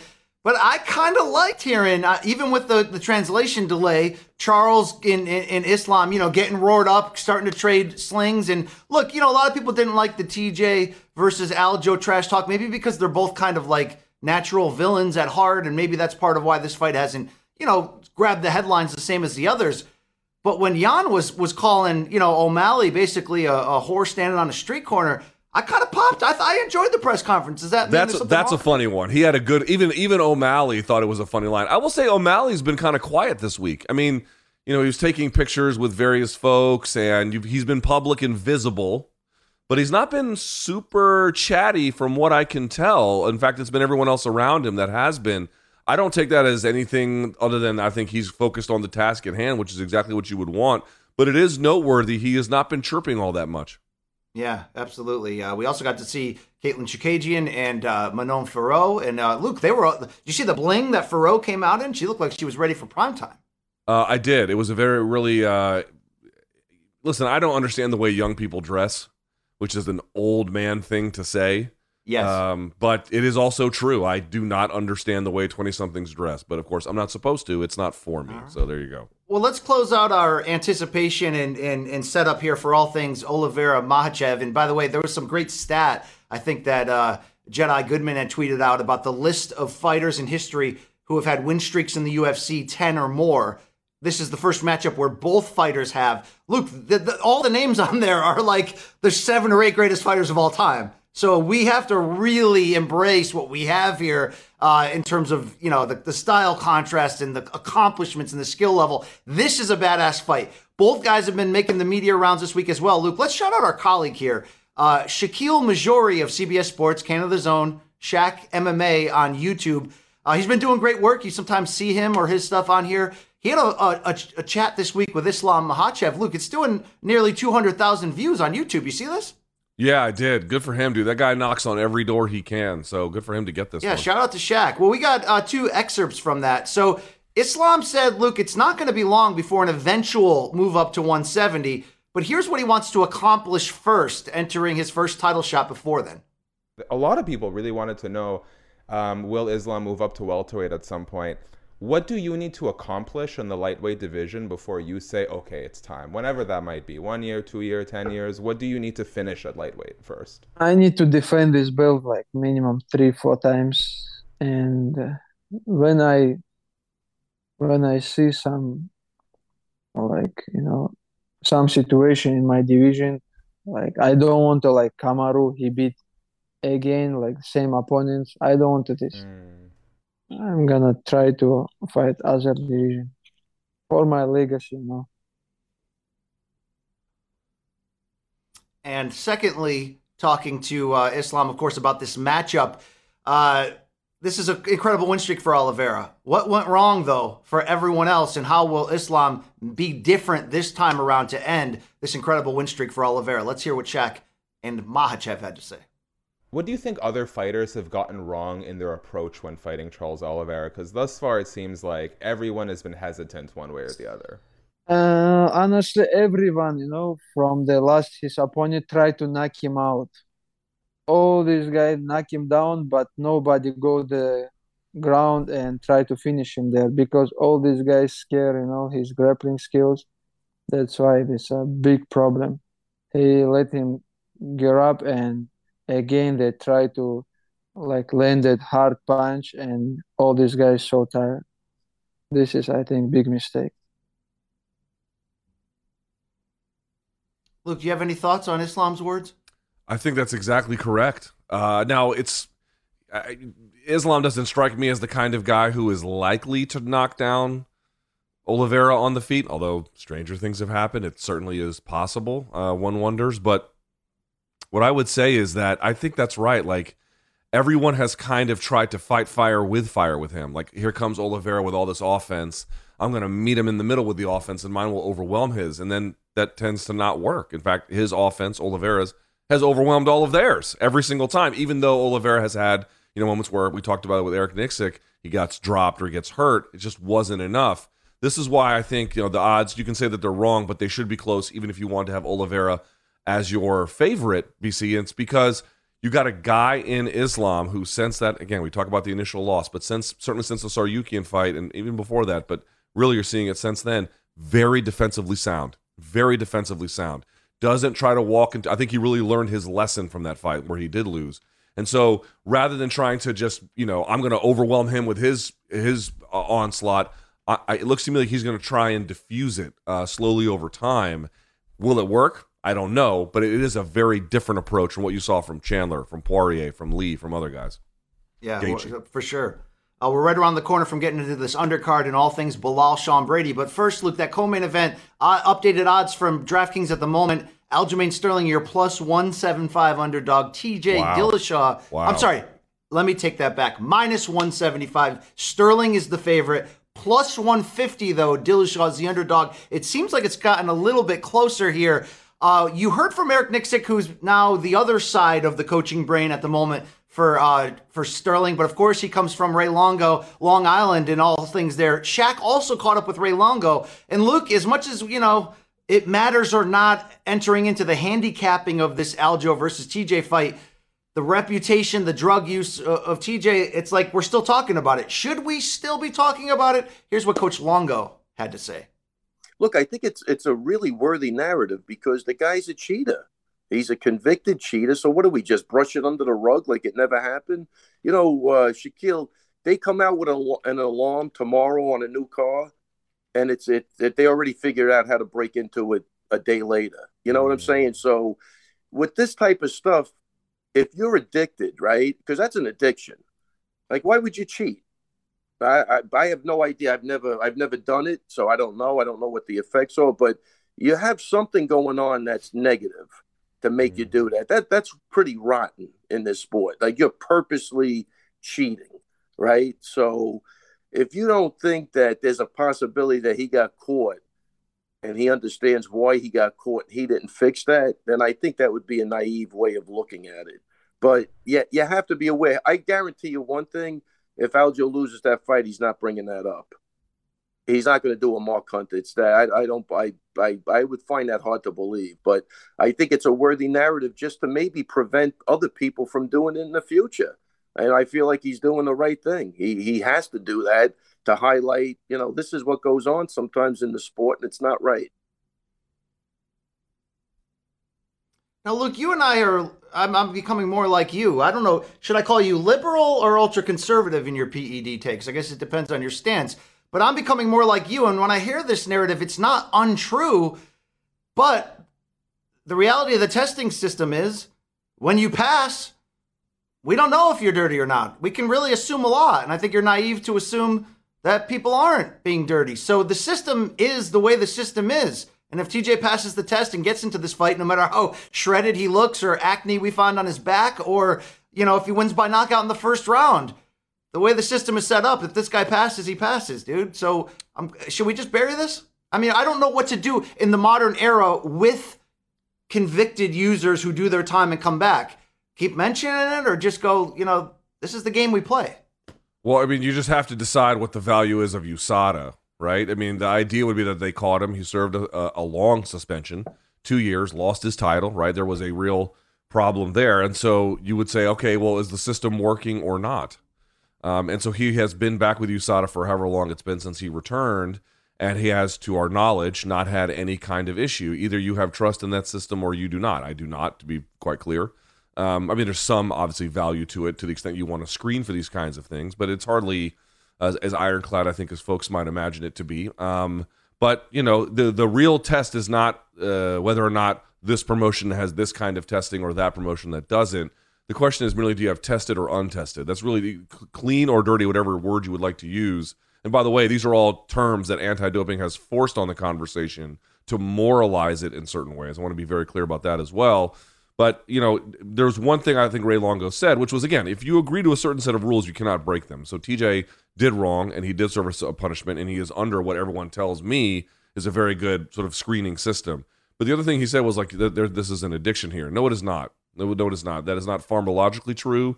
That is not. It, could be like a psychological crutch in the way that he feels like he needs it for competition. But in any kind of pharmacological sense, that there's no addictive properties. That's simply not accurate um, in in the way he's uh, describing it there. And I love Ray Longo. He's great. And I understand a coach also. I I think. Listen, it's the fight game. You are allowed to bring up just about sort of like legally defamatory stuff, and even then, people bring it up whatever you want. TJ did this. He ha- he agreed to this system. He agreed to be a part of USADA. He agreed to the punishment. He ag- he wanted to come back. Well, this is what you have to deal with. I just want everyone to understand this moralizing process where we go through it. It tries to it tries to hide what the real conversation is about why guys use it or why guys feel like they need it, what benefits it actually confers, and what it all means. They want to make it this about good versus evil when the, when we know for a fact that's really not how this goes. Yeah, I mean, look, the, the decider is the, the testing system. So if you pass the testing system, that's why when people fail and then they still want to go forward for the fight, then it's a clown show. Then it's like, what are we doing Right. here? You put the system in place, whether the system is legit or it's just there to cover your ass. I, I just don't, I don't know. I don't, I don't like that from Longo, but I, I disagree with you. I think there is an addiction element to it. Even things that are not science addiction, you know, the people say you can't be addicted to weed, Luke. Remember what Bob Saget said in Half Baked? No. Oh, I don't know if I can repeat that here, but it was very funny. Okay, the late Bob Saget. Thank you. Uh, I feel like you can be addicted to anything, Luke. Okay, I want to close quickly before we get the undercard. Here's Coach Longo on the on this this question that's coming up a lot. Aljo just went to the next level against Yan in the rematch. What more can he show us that we haven't seen heading into this?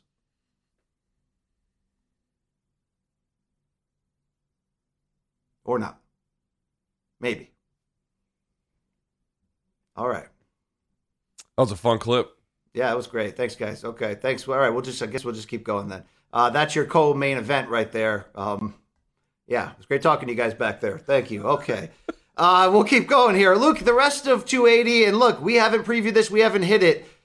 And when we're talking about this key welterweight top 10 title positioning bout between Belal Muhammad and the red hot 15 0 Sean Brady, we are talking about a little bit more than the storylines of Khabib and Belal's corner, what's at stake for them as fighters. I mean, that's pretty important. But Luke, what about what's at stake for this underdeveloped left outside of my bicep tricep area right here, Luke? What is at stake right here? I mean, are we really doing this? Is this is this really happening here, Luke?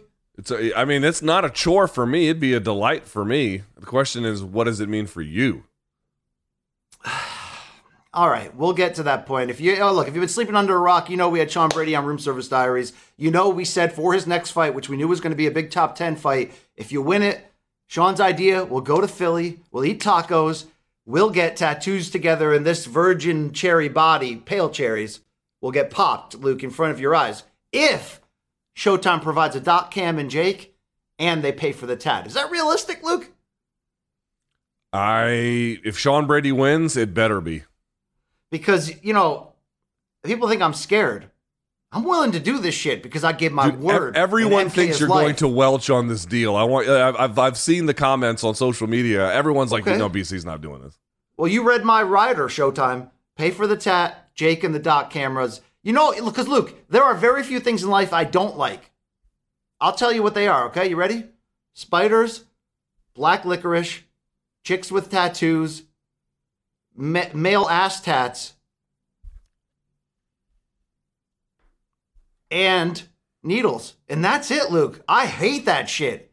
So for me to, you know, I'm putting, I'm putting, it, I'm putting my life on the line here. I mean, I'm, I'm, I'm all in on this, Luke. Okay, I know the fighters will be as well. So let's get serious for a second. The preliminary featured bout on ESPN. In a reminder, we've been saying noon Eastern. It's 2 p.m. Eastern Saturday afternoon from Abu Dhabi. This card.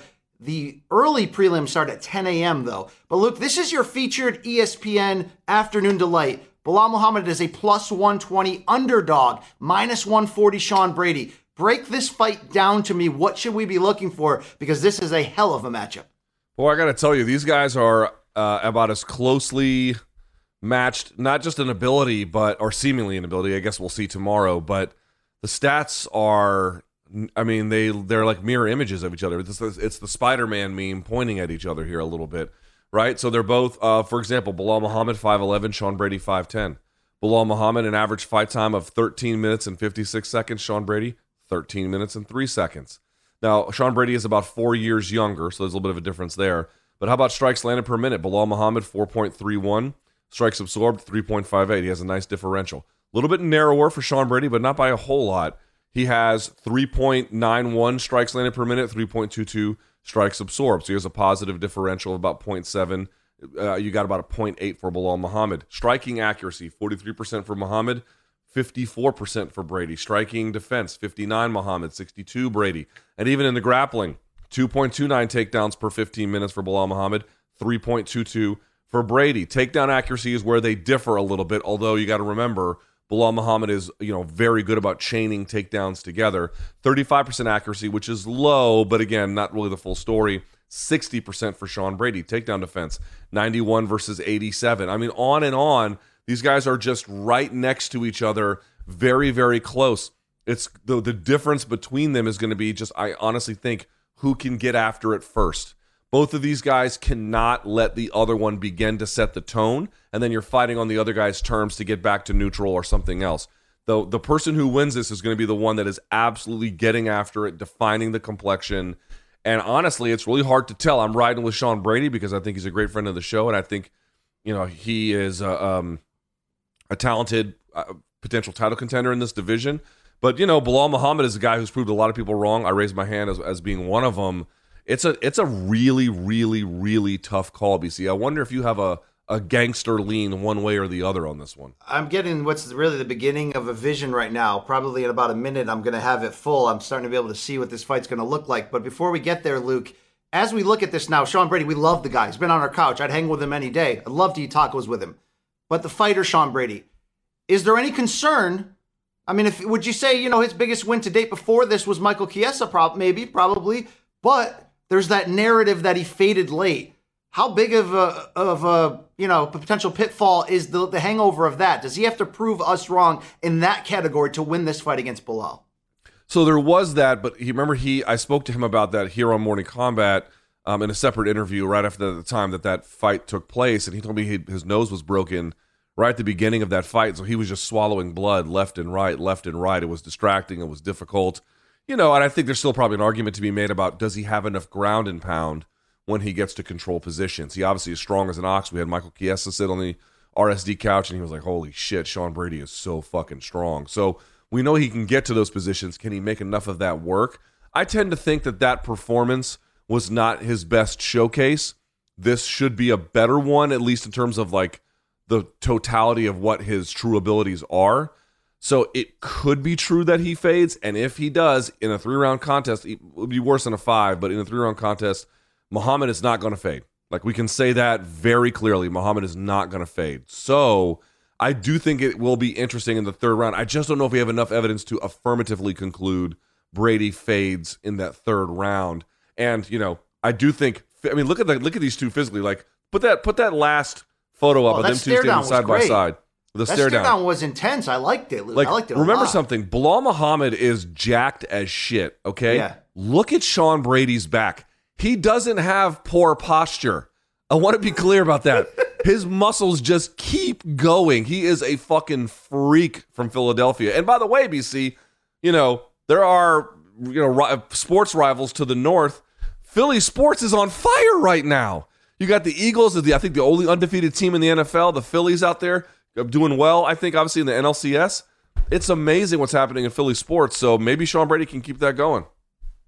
Absolutely. The stare downs between these two have been intense. Uh, the crowd we know is going to be for uh, Muhammad. They've been embracing all the Muslim fighters in that area of the world, rightfully so. But I like that Sean Brady at least attempted to do his mic drop moment on them and, and, and a little bit of a villain coming out of there. He's like Rocky in Moscow here, Luke. I love this matchup, but I do have a vision about this fight. And I want to put it out there, Luke.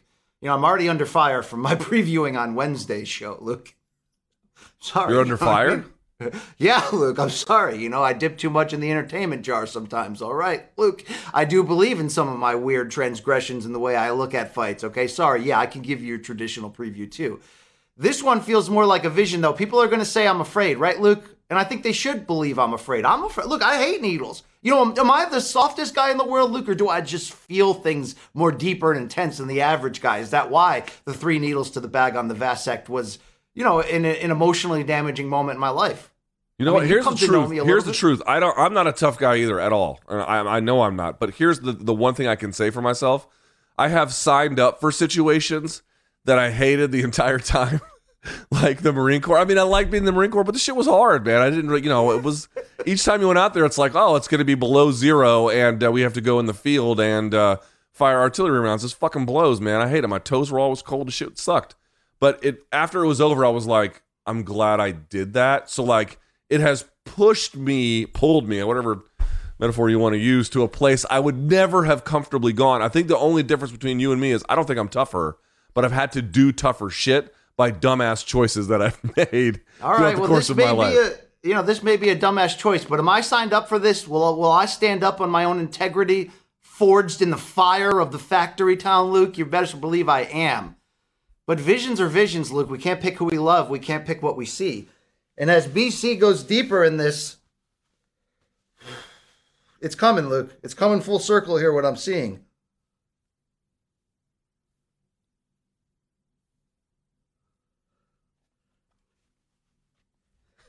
I can see it. I can see the head. I can see it. Okay. What? Luke, What? here's the deal. Okay, here's What? the deal. I'm, I'm not doing this because I'm scared. I'm not doing this because it's a bit. It's what I see. I love Sean Brady. I want that guy to go 16 and 0 and be the champion and wear our drug rug at the next UFC press conference. But Belal Muhammad is tough. He's got the best hits in UFC, and I've seen them all, Luke. And he's got a motor. He's got Khabib in his corner for whatever you believe that that is. But over three rounds, if his physical toughness and takedown defense can be at least a halftime factor, a part-time to mid-time factor here, keep his back off there and turn this into more of a striking battle. We know he can survive in a grinded out war. We know that he's about that. I think three rounds won't be enough, meaning I think this will be a fairly even fight. But at the end of three rounds, Muhammad's going to win a close decision and advance to that next level. And you could say that, uh, you know, I'm fearful about the needle and, and the damage done. And that's true. But if Sean Brady wins this, I'll be fired up for my boy and I'll be there with the, the needle and the spoon in Philadelphia, Luke. Whatever you got, whatever you need from me, okay? I'll donate the blood. I'll, I'll, I'll do the shit, okay? But you better remember the name because it's going to be his time here in Abu Dhabi on Saturday. It's what it's what it's what I've seen. Okay, I've seen you that leave, shit. You can leave the spoon at home, right? We're not we're not cooking drugs. That part is not going to help you. You know what I'm saying? Okay. I don't need that Uh, rubber band to just, to, you know, I don't need that shit. Okay. The belt for your arm, you don't need any of that. You just got to be calm, relax, let the artist do his thing, and you'll be okay. I'm going to ride with our guy Brady here. I think he gets it done. I think it's going to be tough as shit. It's going to be very tough, and I think there's no way that Belal doesn't at least win a round, you know, and it probably going to be another controversial one there. But I oh, think it's going to Brady, be a close decision. It's going to be a disputed one. You know it is. Yeah, I mean, unless someone has a great burst of inspiration, I think these guys are just too tough for one another for either of them to like really put it on the other guys. We'll see what happens, but I'm going to ride with Sean Luke- Brady. I think he's. I think this is his big breakout moment. I believe our producers have been having fun in the Photoshop department, and uh, they are imagining a world already that Sean Brady is your next viable, undefeated UFC welterweight title challenger. And here's some images of what it might look like if BC is forced to go under the knife. I mean, look at that! Look at that the, it's, beauty it's right the, there. it's the Hebos tattoo on her on uh, her, from her dad. If you're like, will BC really get Emily Whitmire on his left forearm? You're damn right I will, Luke. Okay, happily. Come here, Spitfire. Yeah, I'm surprised that line didn't make the doc. I, I delivered it live right there, Luke. It did happen. Okay, I'm surprised. Uh, do we have any other? Uh, did, do you have any other tat images, or is this the only one we're playing with here? Uh, that's the only one. We had other ones. but I don't know if they made it to the producer. Oh, that's it. Thanks, guys. Good communication. All right, there we go. appreciate. No, I seriously I appreciate all of our guys behind the scenes. Even though, didn't it sound like Manich was taking shots at me and Doc Seven, Luke? Did you get? Did you get that feeling? Yeah, I mean, you ask a lot of them. It sounded like he was bitter about it. All right, uh, Luke. Do you want to talk about any other fe- featured prelim, early prelims, anything else we should be looking for? There, there is. Isn't Abu Bakar Nurmagomedov one of the guys that ran in and attacked Conor at UFC 229? Because he's I back. can't, I can't keep track anymore. I will say that we have a fight listed here that is no longer on the card. Zubaira Tukhugov, I think, versus Lucas. No, or maybe it's the Mustafayev fight. It may be the Zubaira Tukhugov fight versus Lucas Almeida is off as well. I need to double check that. But uh, the rest of them, there's some good ones here. Muhammad Mokaev is back. Great prospect. We'll see how he looks. Armen Petrosyan seems to be like very talented, but a little bit lopsided in his skill set. Oh, I don't know what's going to happen there. As you mentioned, Abu Bakar Nurmagomedov's on here. Uh, the one that's going a little bit under the radar would be the Volkan Oezdemir Nikita Krylov fight at um, 205 pounds. Uh, another very very close contest, and then Caio uh, Borralho, who has like all the tats on his neck and shit, who's a really good grappler. He's on this card as well against Makhmud Muradov. But other than that, I would like to move on. All right, 10 a.m. Eastern kicks off those. Don't forget, 2 p.m. Eastern is your main card. ESPN Plus pay per view. That's enough shilling in that direction. Can't wait though. We'll be there. Topic number three, Luke, also going down. Is this tonight? Yes or no? Is this tonight? Yes, it's tonight. Mm-hmm. All right, it's one on Prime Video. Three. I don't know the location here, but I'm sure our guy Brent Stover of CBS Sports will be there, Luke. He's the play by play voice. I saw pictures of him on Instagram in Kuala Lumpur. We know he plays a little country guitar. Maybe, maybe he's cleaning up. Maybe he's cleaning up. Dude, my there, guy has to fly from the States to like Southeast Asia once a month. Yes. That is Yes. a brutal stretch of uh, Well, flying, yeah, man. yeah, it depends how he spends his time. All right, Luke. This main event was uh, for the ban. Is this for the one bantamweight championship? It's It's John like, why does We know Brent him. keep flying to Bangkok even though the flights are in Singapore? Wow. All right, Fabricio Andrade is the opponent for John Lineker. But Luke, what has been going on with John and the scale heading into this bantamweight Dude, title? I just want to point this out. This guy fought at flyweight in the UFC, missed weight like eight gazillion times. This is uh, a bantamweight fight, so it's 135. Well, I, you would think it's 135. He has to make 145 because it's the one bantamweight. So it's actually uh, for what we would call in the 10 point must system or whatever uh, the the uh, American regulatory system. He basically failed a featherweight fucking weigh-in test. Like, and this guy fought at 125 at one point. What? He lost his fucking title on the scales. And I got to tell you, man, if you've not heard of his opponent, I watched tape on him uh, this morning, Fabricio de Andrade or Fabricio Andrade. He is fucking awesome. Southpaw guy can strike his ass off, lightning quick combinations, devastating finisher, has all kinds of knees and kicks and weapons, and guys are approaching, retreating, you name it. Dude, John Lineker is probably the heavier handed of the two. Fabricio Andrade is 1000% going to turn this into a very, very exciting striking bout. And of the two, he's the much more polished. Will it matter against the power punching? We'll see. Luke, I got to say this separate from sometimes we take issue with things that Chatri says. One of late and in this Prime Video era has been perfect, but it's been good, and I'm I'm I'm learning left and right about who their true superstars and up and comers really are. Luke, Stamp Fairtex is on fire, Luke, and you won't you won't you won't accept this. She's coming on, not on this card, but she's coming on. Okay. Uh, yeah, she's a great fighter. I just, you know, the twerking thing can be your thing. Well, I didn't say that it was Luke. Okay, let's be fair. Uh, Luke, separate from Cade Ruotolo, who we're going to get to in a second, anything else MMA that's jumping out at you on this card? There's you always get a mix from one. I mean, it's been exciting. Anything yeah, else I mean, there are some other fights on this card and uh, in MMA. None exactly grab me too much. Uh, you know, I I don't have a clear understanding of a lot of these guys. Some of them are more up and coming in the one system, so I'm not overly familiar. Obviously, this is a little bit more. They have a lightweight Muay Thai bout. They have a featherweight kickboxing bout, and then of course the other sort of gem on the card for North American fans would be Cade Ruotolo taking on I think two-time world champion in sambo Uali Kurzhev, which you know is a uh, it's a one round, 12 minute contest. Remember, I think it was Cade who was the one who was pushing off the fence to fully take the back and whip around and choke out uh, Shinya Aoki. So like these guys, man, the Ruotolo brothers. Cade is the one with the big hair, and and then uh, Ty is the one that's got it um, shaved close. These two guys are not just really talented, BC. They're very creative, innovative risk takers. I cannot state that enough. These guys go for the finish. And not like in that way we're like, oh, they go for the finish, but then there's times where they don't know. These motherfuckers are going for the finish. Cade Ruotolo, if you guys don't know, youngest ADCC champion ever, 19 years of age. He had to have four matches to win it. He won all four, obviously, all four by submission. Unbeat, and the guys he beat, Lachlan Giles, fucking Mica Galvao.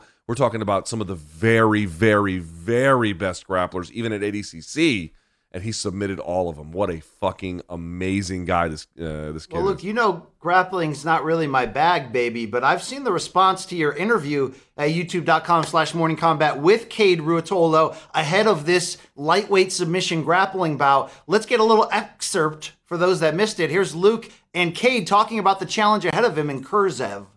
Man, so I know um believe I could be Maybe. wrong on this, but a two-time Sambo uh, world champion. So I know he's gonna be coming in with very strong wrestling and judo background, very uh, you know maybe takedown oriented to start with.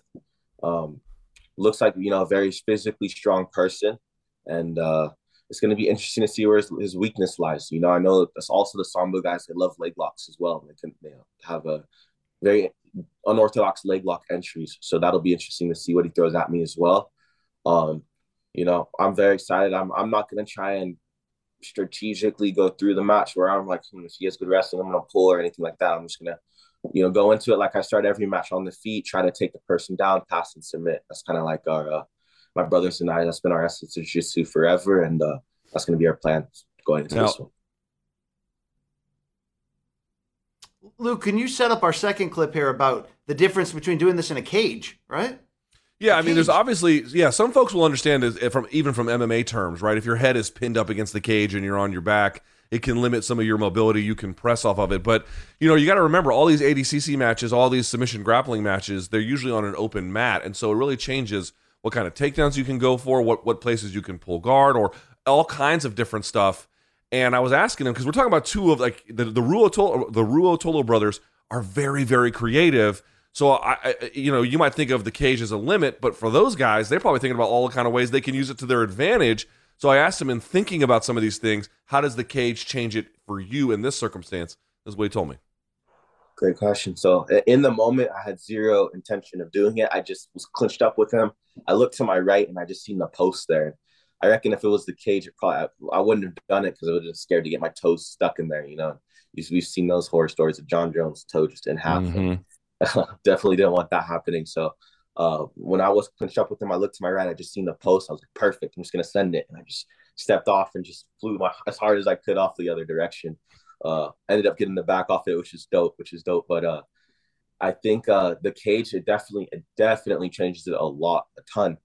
Um, I think even in the match with uh, Ty and Gary, you, you, my brother, and, and the the following match, you kind of seen it play into effect where you know Ty was setting up a darts and Gary Gary couldn't really roll back because the cage was there, so he kind of rolled into the darts, right? So Hmm. there's definitely it definitely makes differences in matches. Um, I think it'll be definitely interesting my upcoming match here with Uali. Um, as we're you know I feel like both you know pretty strong wrestlers, good stand up, pretty strong judo. Um, the cage is definitely going to be played in effect, so we'll see who can you know push who against who up the cage and, and use it better. He's talking there about his brother Ty Ruotolo. He went against Garry Tonon. Everyone knows Garry Tonon, a John Danaher acolyte, a guy and a very, very highly accomplished grappler himself. And his brother Ty submitted him inside of the the one cage by virtue of some of the effects you're seeing there. So he have you have one brother who is using that post with the padding to take Shinya Aoki's back. Did it in real time, just you know, he just thinking on his feet. And then the other case you saw it helped his brother secured a submission of Garry Tonon by virtue of forcing him to roll a certain way. So the cage plays a real big factor in some of these submission grappling events. It will be interesting to see against a guy like who's a Sambo world champion who's, as you indicated, going to have very good judo, how that's going to play out. One on Prime 3 tonight, 8 p.m. Eastern main card, Amazon Prime from Kuala Lumpur. Luke, it looks like uh, Cade Ruotolo would be fun to hang with. It looks like he knows how to. It looks like loose and fun, and I, I mean, maybe we should, you know, take this Yeah. on the road. You know, Uh, I'll, I'll say this. Here's a little thing. He's a, he's a he's a cool kid. There was a giant bong in the background the entire time in the video. I don't know if you can see it when the, when it fully goes on him. Uh, but you know, listen, these guys are natural athletes. But uh, uh, there's a you know, there's a there's a uh, what do you want to say, BC? There's a rehabilitative aspect to marijuana use as well, and recreational beyond that. I certainly uh, throw Also- let, let he who is without sin cast the first stone. I would say, but we like to party, party. yeah, but I, I just want to. I just like want to say, like these one cards, there's a lot of names that you know a lot of folks are not going to know, and we don't have time to get into that, some of them anyway. But you, you got to say, dude, like one, you know, I, I, I want to be very clear about this. They find guys who are action oriented. These guys, the Ruotolo brothers, are action oriented. I'm going to say it one more time. We all know John Lineker is action oriented. His opponent, Fabricio Andrade, if you are not familiar, please trust me when I tell you that kid is all action, excitement, and brutality with his stand up game. I cannot wait to see that tonight on Amazon Prime.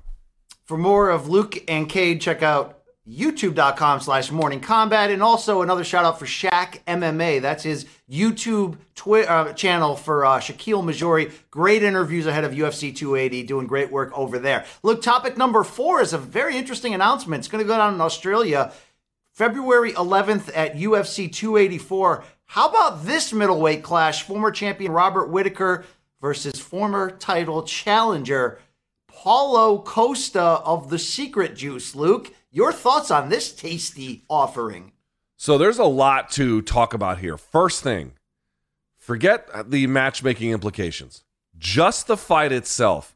Dude, how do you not respect what Robert Whittaker is doing? This fucking guy doesn't duck difficult challenges or whoever the top contender is ever, ever, ever, ever, ever, ever. This guy is like, who's the toughest guy? Bring him. Who's the next toughest guy? Bring him. On and on. He honestly fights the division, BC, like he is the champion. Now, I know he has Yeah. the two losses to Izzy. Fair enough. Izzy is obviously, you know, an incredibly great champion, but he carries and conducts the way in which he navigates through the division as if he had a responsibility to uphold it by being the top guy and accepting the most difficult challenges. You just have to love this from him. I love the contest. I think Whittaker should win. I think he's just far more skilled than Costa, but Costa is dangerous as shit, which we know. So you can never look lose sight of that. There's also the matchmaking implications. So this does seem to match also what Dana White told our friend Oscar Willis of the Mac Life today, which was that he is looking, if nothing is confirmed, but he's looking to put Hamzat versus Colby Covington as your Oh. co-main event, as your co-main Oh. event for Leon versus Kamaru 3. BC, wrap your motherfucking head around that piece of news. All right. If they can make it happen. You, look, I know even Dana just yesterday, Luke was on some podcast. I think it was like the daughter of the Fertitas or something, where he again he addressed for the first time that four minute media video and trashed us scumbags all over again. But Luke, separate from that, you got to call a guy out when they're doing well. When Dana and them get in the war room, they made the right decision here. Even though I'm telling you, I bought in on the idea of Hamzat versus Paulo Costa. Let's just do it. Fuck it. Let's just have fun and put fireworks into a you know into a into a building and see what happens.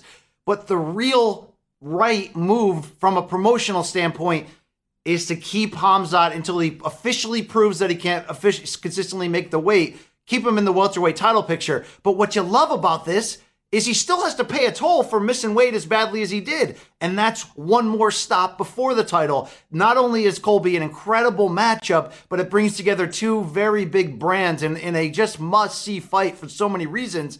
And if Hamzat wins that, then there's nothing else. You know, if he makes weight and wins it, there's nothing else to do but put him directly against the winner of that trilogy. And the fact that they're pairing it together, dude, this is top shelf matchmaking. They know what they're doing here. Let's give them the respect they deserve, okay? It's a phenomenal matchup. And I give credit to Paulo Costa too. Like he's taking on tough guys. There's no denying it. It does lead me to wonder what will happen with Izzy's future if Robert wins and Izzy wins. Obviously, Izzy wins at UFC 281. Now, of course, that may not happen, but let's pause it for just a second that it does. I think that might hasten a move to 205. And maybe a move to 205 is inevitable no matter what happens with Izzy and Pereira. I guess we'll have to see. But I do think if Whittaker wins, BC, would you agree? At that point, he would have beaten Costa again, so you're not going to get that. Who would be the fresh contender? I think he might just go on to 205 after that. Dude, next year, if things play out the way they might, the way the odds will tell you is the is the most likely scenario, even though both fights will be great. Izzy versus Prochazka for the 205 belt is one of the biggest, most juiciest, sexiest fights you can make. I'm not crazy. I know I'm not. I'm crazy in love with this fight. Or what about Izzy versus Glover? Touche. What about Or- you know but he- but Izzy versus here's the thing. part two? What about here's that? the que- here's here's the question: If Izzy beats Pereira, right, Pereira, however you say it, if he does that, does he leapfrog the winner of Jan Blachowicz and uh, Magomed Ankalaev? Yes, yes, he would. He's when so? he's ready to move up to 205 for good, which would also include you know changing his body and going all in on that. I I don't you know he, he's not only a star, he's not only one of the pound for pound best. He's not only has the accreditation at middleweight to have already done this once, which is go up in weight directly to the title shot. But you know he was very competitive in that title shot loss. And what has he done since going back down? you know, beat Robert Whittaker and maybe beat Pineda. So yeah, uh, I'm, we're not going to see. Here's my here's my guarantee. we're not going to see Adesanya Whittaker three at middleweight. It's never going to happen. Probably not. Probably. I wouldn't mind seeing it, but probably not. Probably not. All right, Luke. Topic number five. So we've always been honest with our audience here, which is mostly MMA heavy, but we do have some real boxing fans. So you know, some people did follow me here, Luke, from my previous stops, and we do successfully have conversion to people that were curious about boxing and they got a little taste of it and they liked it. But we have often told you beware of side effects. This drug is so spectacular. Makes you feel like like you're alive, like it's limitless, right? I mean, it's it's just it's just amazing. But you know, there's a toll to pay. There's a next morning. And we've been riding a two year stretch in boxing where, for the most part, things have not only gone right, they've gone pretty damn great. But boxing usually, they used to have an every other year plan for my, my prime boxing viewerdom in the last, you know, 10, 15 years, where it's like, well, it's really good this year, but well, next year it'll suck. Luke, things are starting to suck right now. We got Tyson Fury Chisora 3 coming up for no reason. And did yesterday's announcement, or maybe it's this morning's, I don't know, I woke up to it. Uh, does this shatter the idea that we actually may never see Terrence Crawford versus Errol Spence for all four welterweight world titles. The window may have closed because here's the news we woke up to. We know these two have been pushing out the deadline. We thought November, then maybe January or February. Will they sign? We hear contrasting reports about what the issue is. Terrence Crawford just announced today that in early December, he's going to fight David Avanesyan and defend his WBO welterweight title on pay per view presented by BLK Prime for $39.95 on this subscription only website and not Errol Spence on Showtime pay per view for all four belts and maybe the biggest fight of this era in terms of stakes. Um, this fucking sucks, BC. This is You lame wanted- as shit. you want to know what BLK Prime is? So do I. So they are a fledgling streaming company that has a fight card coming up in November, and they got the guy's name spelt wrong in the poster, and the catchphrase is "It's bang time." Now I'm down for bang time at any time, Luke. Tui. But the prom- the promoter of record for that show is the same Marv guy who just paid a shit ton of money, and even though we'd barely heard of Marv, to win that purse bid for the upcoming Rougarou versus Zepeda 140 pound vacant title fight, which some people were like, is this just like Daniel Kinahan Probellum money going around, you know, like, like coming back in? Look, I don't know how to ex- explain BLA, BLK Prime beyond the fact that it's been reported that they bring in six million a year. And this report from Mike Coppinger of ESPN says that Crawford is expecting a career high, what's uh, eight figure, $10 million payday. Not a single ounce of this makes any fucking sense. And there seem to be no pitfalls. Sources I talked to for the Spence Crawford negotiations pretty much show that everybody agreed, despite some of the reports you hear negatively against that. And we're just waiting for the signature. This makes me feel, it has to make you feel like Bud doesn't want this fight. How else could you frame this, Luke, beyond the questions we have of who's putting up that 10 million for a 39.95 pay-per-view that no one's going to buy? Yeah, I just I don't understand where that money's going to come from. I'm frankly skeptical that it will look like that in the end. And whatever he is going to get in the end for this fight, obviously it's a lot easier than fighting Errol Spence. I'm of the belief he would make more fighting Errol. Dude, this is fucking bullshit. This is bullshit. I I, I am I am you guys know I try to defend boxing where I think it deserves to be defended, which is I've said it before, the fans do have to pay a tax because these guys have more control over their own careers. And so things are a little bit more full of friction than they would be in a system where the UFC has majority control of the fighters. And so, yes, the fighters can say no, but there's a lot of top down pressure. And so it's just a little bit easier to make those fights. Fine, fine. At some point, though, the boxer, the boxers have to want more for themselves. They have to want to take a risk. There is at least some risk that they have to adopt, if not just for their own accolades, but for the sport to function as it's supposed to, for the biggest fights to be made. They have to be willing to do that. And I'm not going to say over the totality of Bud's career that's not happened, but BC, you could poke holes in anyone's resume, including Errol Spence's. But since 2017, I've even with all the issues he's had, I really feel like he's taken on much tougher challenges. Now, part of that is who he signed with. But at some point, it's like who you signed with. Now you're free. Now you do this bullshit. You just can't tell me he wants this fight as aggressively as certainly the audience wants it. Maybe Spence. I don't really know enough about that situation. But what I do know is you're going to get paid for this. I don't believe that they're putting in all this nonsense about how he only is getting net benefit from whatever the financials are. I simply don't believe that report. I'm sorry, I don't.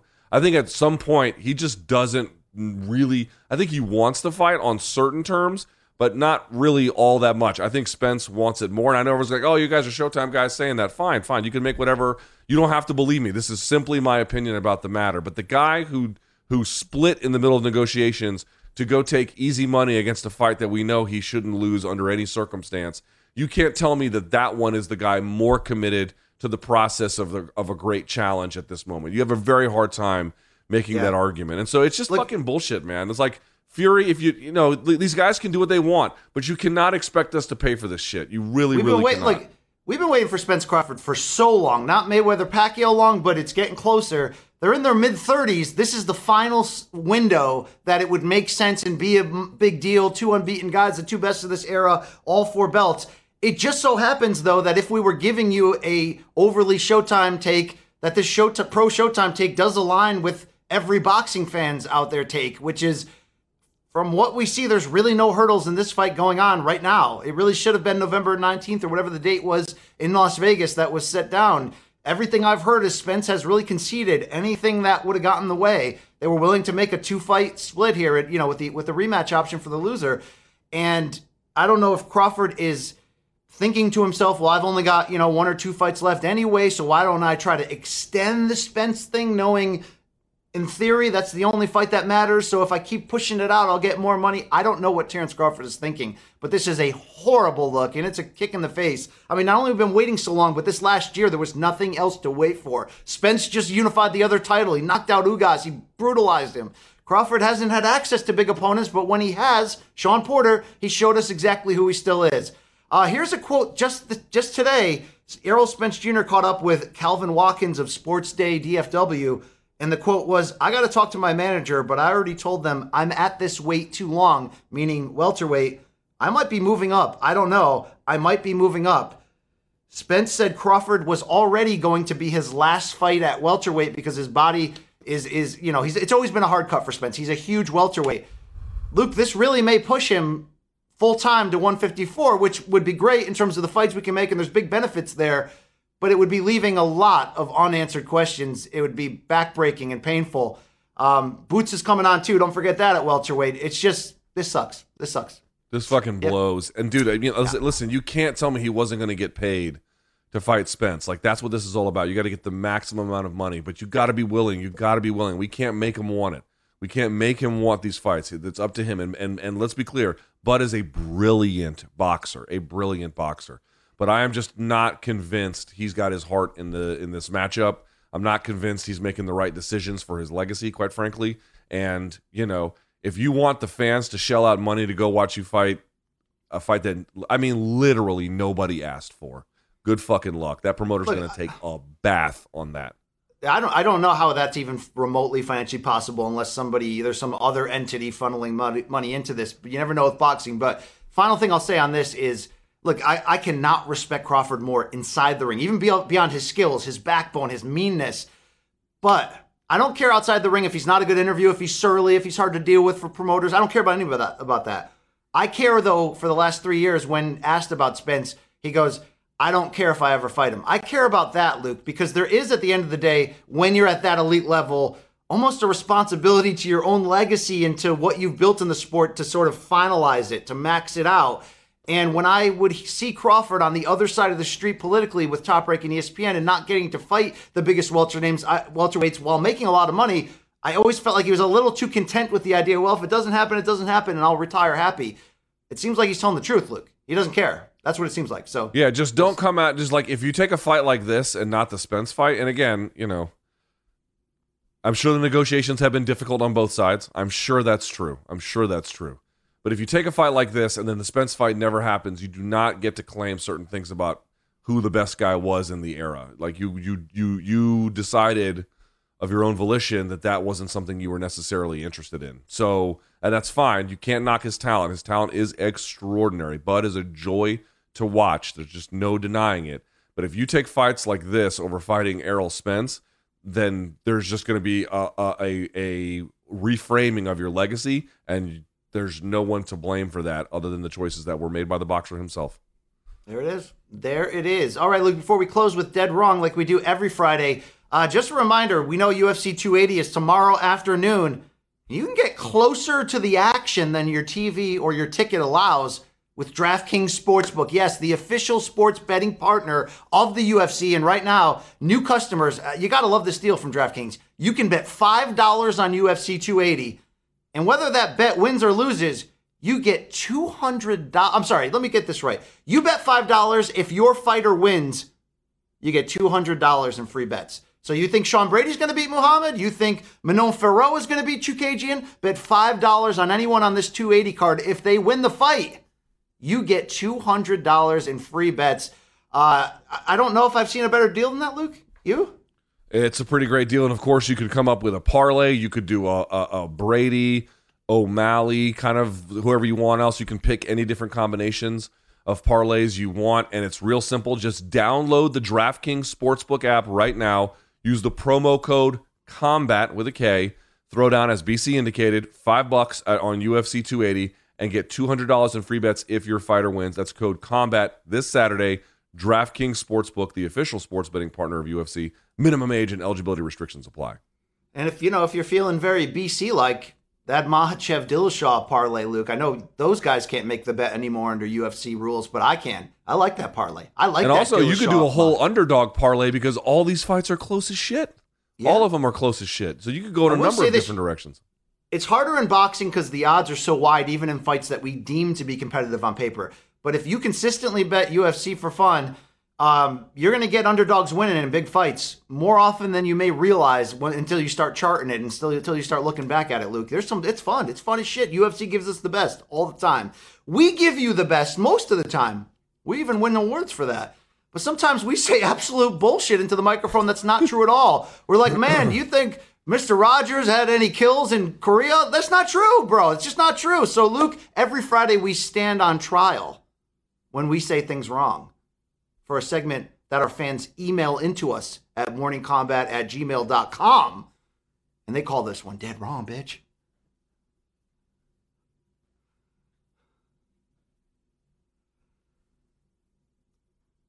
Yeah, there it is. Mm. Mm. Whoop, whoop, there it is, right? All right, let's start off here from a, a person named Dana Blanco.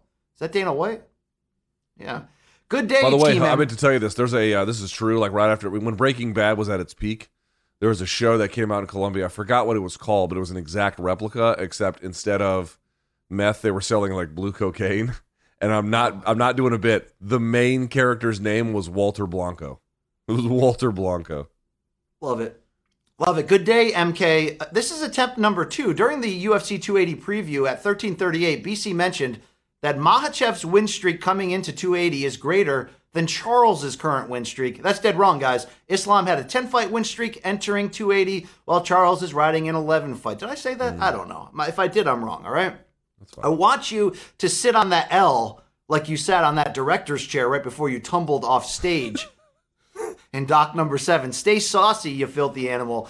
Uh, Team BC forever. It's Dana Blanco. Luke, I got one final call out here. We're at 22,000 on Doc seven. It's a crowning artistic achievement. 40 minutes of love from, from your boy Jake Von Amsterdam. There's at least 10,000 P1s who are avoiding that right now. Can you just click on it and watch it? Would it hurt you? Yeah, I mean, Okay. if even I'm telling you that, you know, I'm not the biggest fan of the docs, this doc is great. It's great. It's really, really, really well done. And yeah, it's a little on the long side, but if it's a magnum opus, it's one hell of one. So There we go. There we go. Mr. Holland's Opus right in front of you. Let's go over to Colin A. Happy Friday, Donks. Episode 362 on October 17th. During the shit segment, Brian says that the Yankees fans say they are on Kashyyyk and he has the high ground. This was in reference to that Indians Yankees fan fight. The problem is Guardians. that Anakin. Guardians. Oh, sorry, Guardians. The problem is that Anakin and Obi Wan fought on Mustafar, and Kashyyyk is the home of the Wookiees, who we know are about it, about it. May the Force stay loyal. It's Colin A. Yes, Luke, I take two L's. Wow, I'll take that. I'll, I'll straddle it for you. You're right. Uh, go to the Mustafar system. Yes, thank you, thank you. General Grievous and shit. Yeah, yeah. Yo, I think that um, who's the guy who had the the curved penis uh, lightsaber? uh, uh, Duke, not Duke Rufus, uh, Count Dooku. Count Luke, Dooku? Yeah, Count Dooku's kind of a badass. He was raised in the Jedi and then he switched over to the dark. I think people, you know, look at him as an old bitch, but he could fight. No way should they have written it where where Obi Wan spoiler, alert, not Obi Wan, where Yoda would freaking come in there and outsword him. Get out of here. Yoda's like four thousand years old, Luke. It's not even remotely possible. I think Yoda was like eight or nine hundred years old. But uh, yeah, yeah. Star Wars is stupid. I mean, I'm not sure what else to say. I've I've grown tired of it. Well, the new Star Wars stuff, Luke, like Rogue One, it's manly, right? It's like real talk. All, Also like samurai service. Jedi's and shit. All right, this is Colin. He says on uh, October 17th, on Monday at 1955, Donkey Donk Luke All Nonsense Thomas said Jessica Andrade has not had a title shot at flyweight yet. No, she but at had, two, yeah. yeah, 261, she was stopped in the second round via crucifix by Shevchenko, followed by horrendous elbows. How could you forget when the bullet destroyed my favorite OnlyFans princess? Really? I guess I've tried to forget it too. It's Colin. That's disrespectful. I think so. Luke. I think so. I think my brain doesn't work very well. Yeah, I mean, God, this guy hanging out on OnlyFans. What? A, I mean, you know, come on, you know, use your imagination. Don't pay for it, right, Luke? I mean, this is just gross, right? Uh, maybe he supports fighters. Maybe that's what his thing is, you know. Maybe maybe, maybe he's just a giver. Uh, all right. Uh, I think this is Marcus. I'm not sure who wrote this. It's our last one. At around 24:25 of Wednesday's live show, BC used the word irregardless, and immediately I saw LT's eyes light up as he had an opportunity to assert his verbal superiority over BC. However, Merriam-Webster does in fact classify irregardless as a word, albeit a non-standard word, meaning it is not conforming in pronunciation, grammatical construction, idiom, or word choice to the usage generally characteristic of educated native speakers of, of a language. Wow, are they calling me uneducated? Although I would not use the word, says Marcus, I still had to defend BC from LT's vocabularic assault. Wow, Yeah, I mean, finally, I there's a. I used to do this thing in middle school. This is a true thing. We had a thing called grammar court, and we had the same problem with like arguing is ain't or irregardless a word. It is a word in the sense in which they describe it. It is not a word that means irrespective. That's not. It, it, it's it's it's slang. It's nonsense. It's a thing that we use. So in that sense, it's a word, but it's not a word of the conventional English language. No. All right, if this is Marcus, I don't know who wrote this, but he says, uh, finally, I love the show, irregardless of Lukito's watermelon douche flute habit. Yes, we all do. Thank you very much. Uh, Luke, when you win many awards, as we tend to do, and by the way, how about Showtime putting out that PR release? I felt like a hero, Luke. I felt like I a felt we got a lot of love from folks. Got to be very grateful for Showtime to send that out. Thank you. Yes. Uh, before we, oh, let's tell you you now. Speaking of our fine, our fine people at Showtime, right? You can get 30 days free right now going to Showtime.com, and you know about this deal right now. Three more months after that, only $3.99 a month, guys. This is a hell of a deal. Boxing, MMA, Bellator, movies, docs, and tonight 9:30 p.m. Eastern from here at Bally's in Atlantic City. ShoBox The New Generation is going to close 2023 with a bang. BC, Barry Tompkins, Steve Farhood, and Raul Marquez. Isaiah Steen and Sena Agbeko super middleweights in your main event. Don't miss it. You can watch it for free right now. Go to showtime.com. But Luke, when you win all these awards and they make PR releases about you, you get some very, you know, high profile friends like our friends at DraftKings, our friends at AG1, our really good friends at MoneyLion. I mean, hashtag holy hammer to that, right? But Luke, uh, we got new friends as well. You want to you want to bring this in? Uh, yeah, we do have new friends. How about this, BC? Welcome to Fresh Ball Fall. It's the season of pumpkin spice and making sure your crotch looks nice. That means sipping cider in a fall breeze and using Manscaped products to trim your balls with ease. Well, today is about reuniting with old friends, and we've got a great old friend. And right now, this today, this show is brought to you by Manscaped. Yes, a company here to make sure that your foliage isn't the only thing shredding its excess leaves. Wow, wow. All right, listen. Wow. Whether you're brand new or you've been around the Manscaped universe for some time, the Platinum Package 4.0 is what you got to pay attention to. Inside the 10 part Platinum Package is everything you know and love about the Performance Package, plus some shower goodies, BC, included to elevate your grooming game to platinum.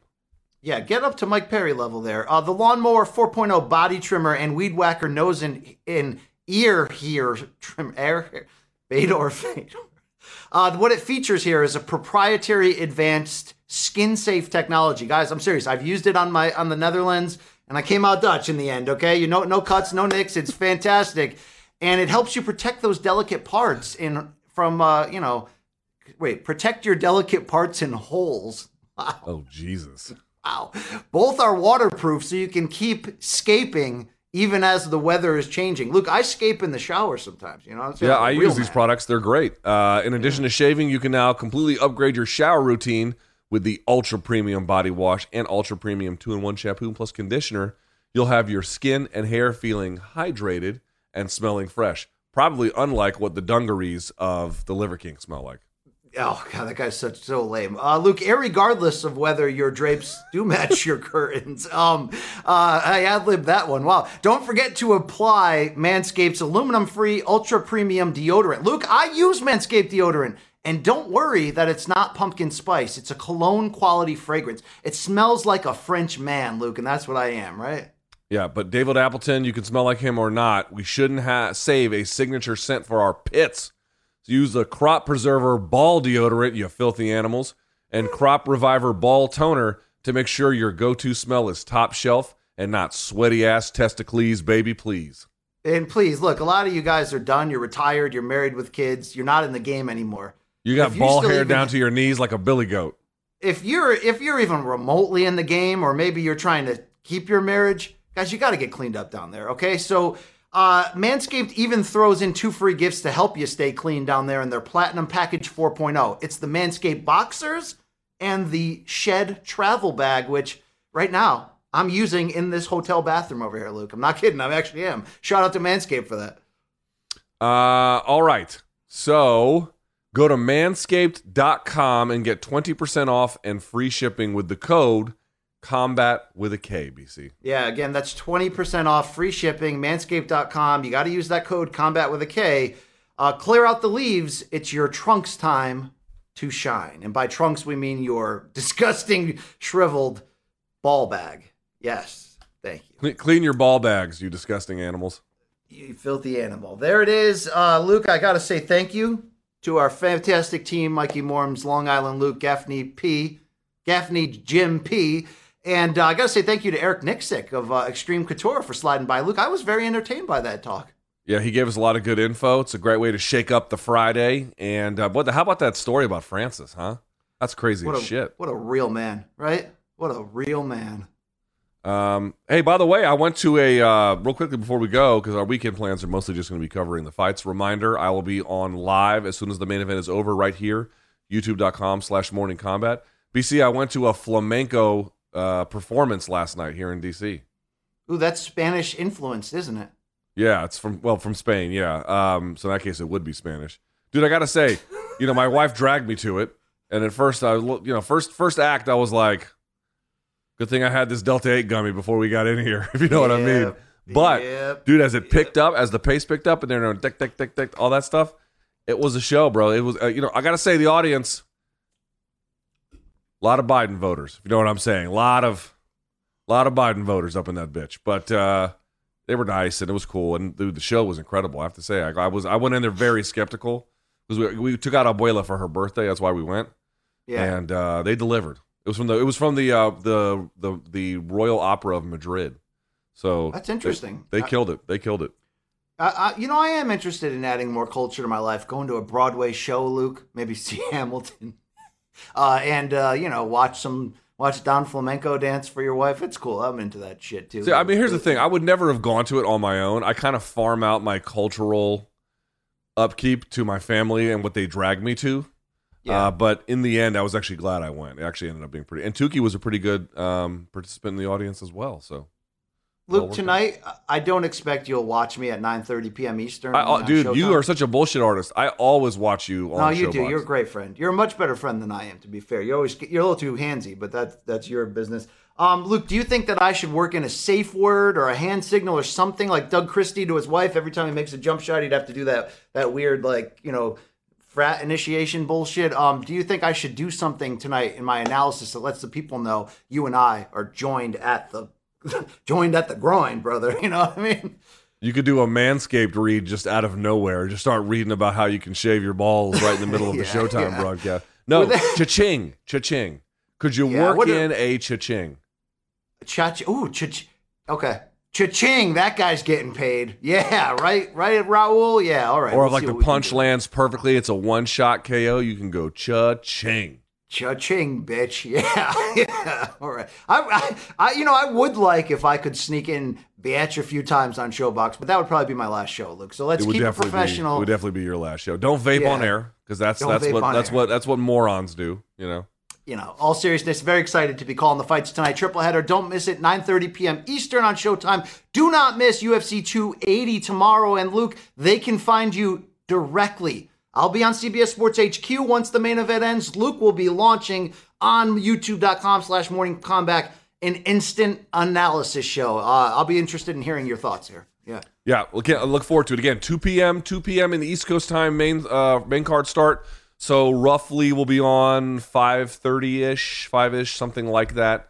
Be aware.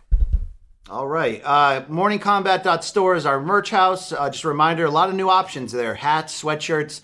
Uh, what's the guy's name? RJ uh, RJ Bagel Browner. He's been on fire of late, Luke. Okay. Holy hammer to that weirdo. Right. I love that guy. It's great.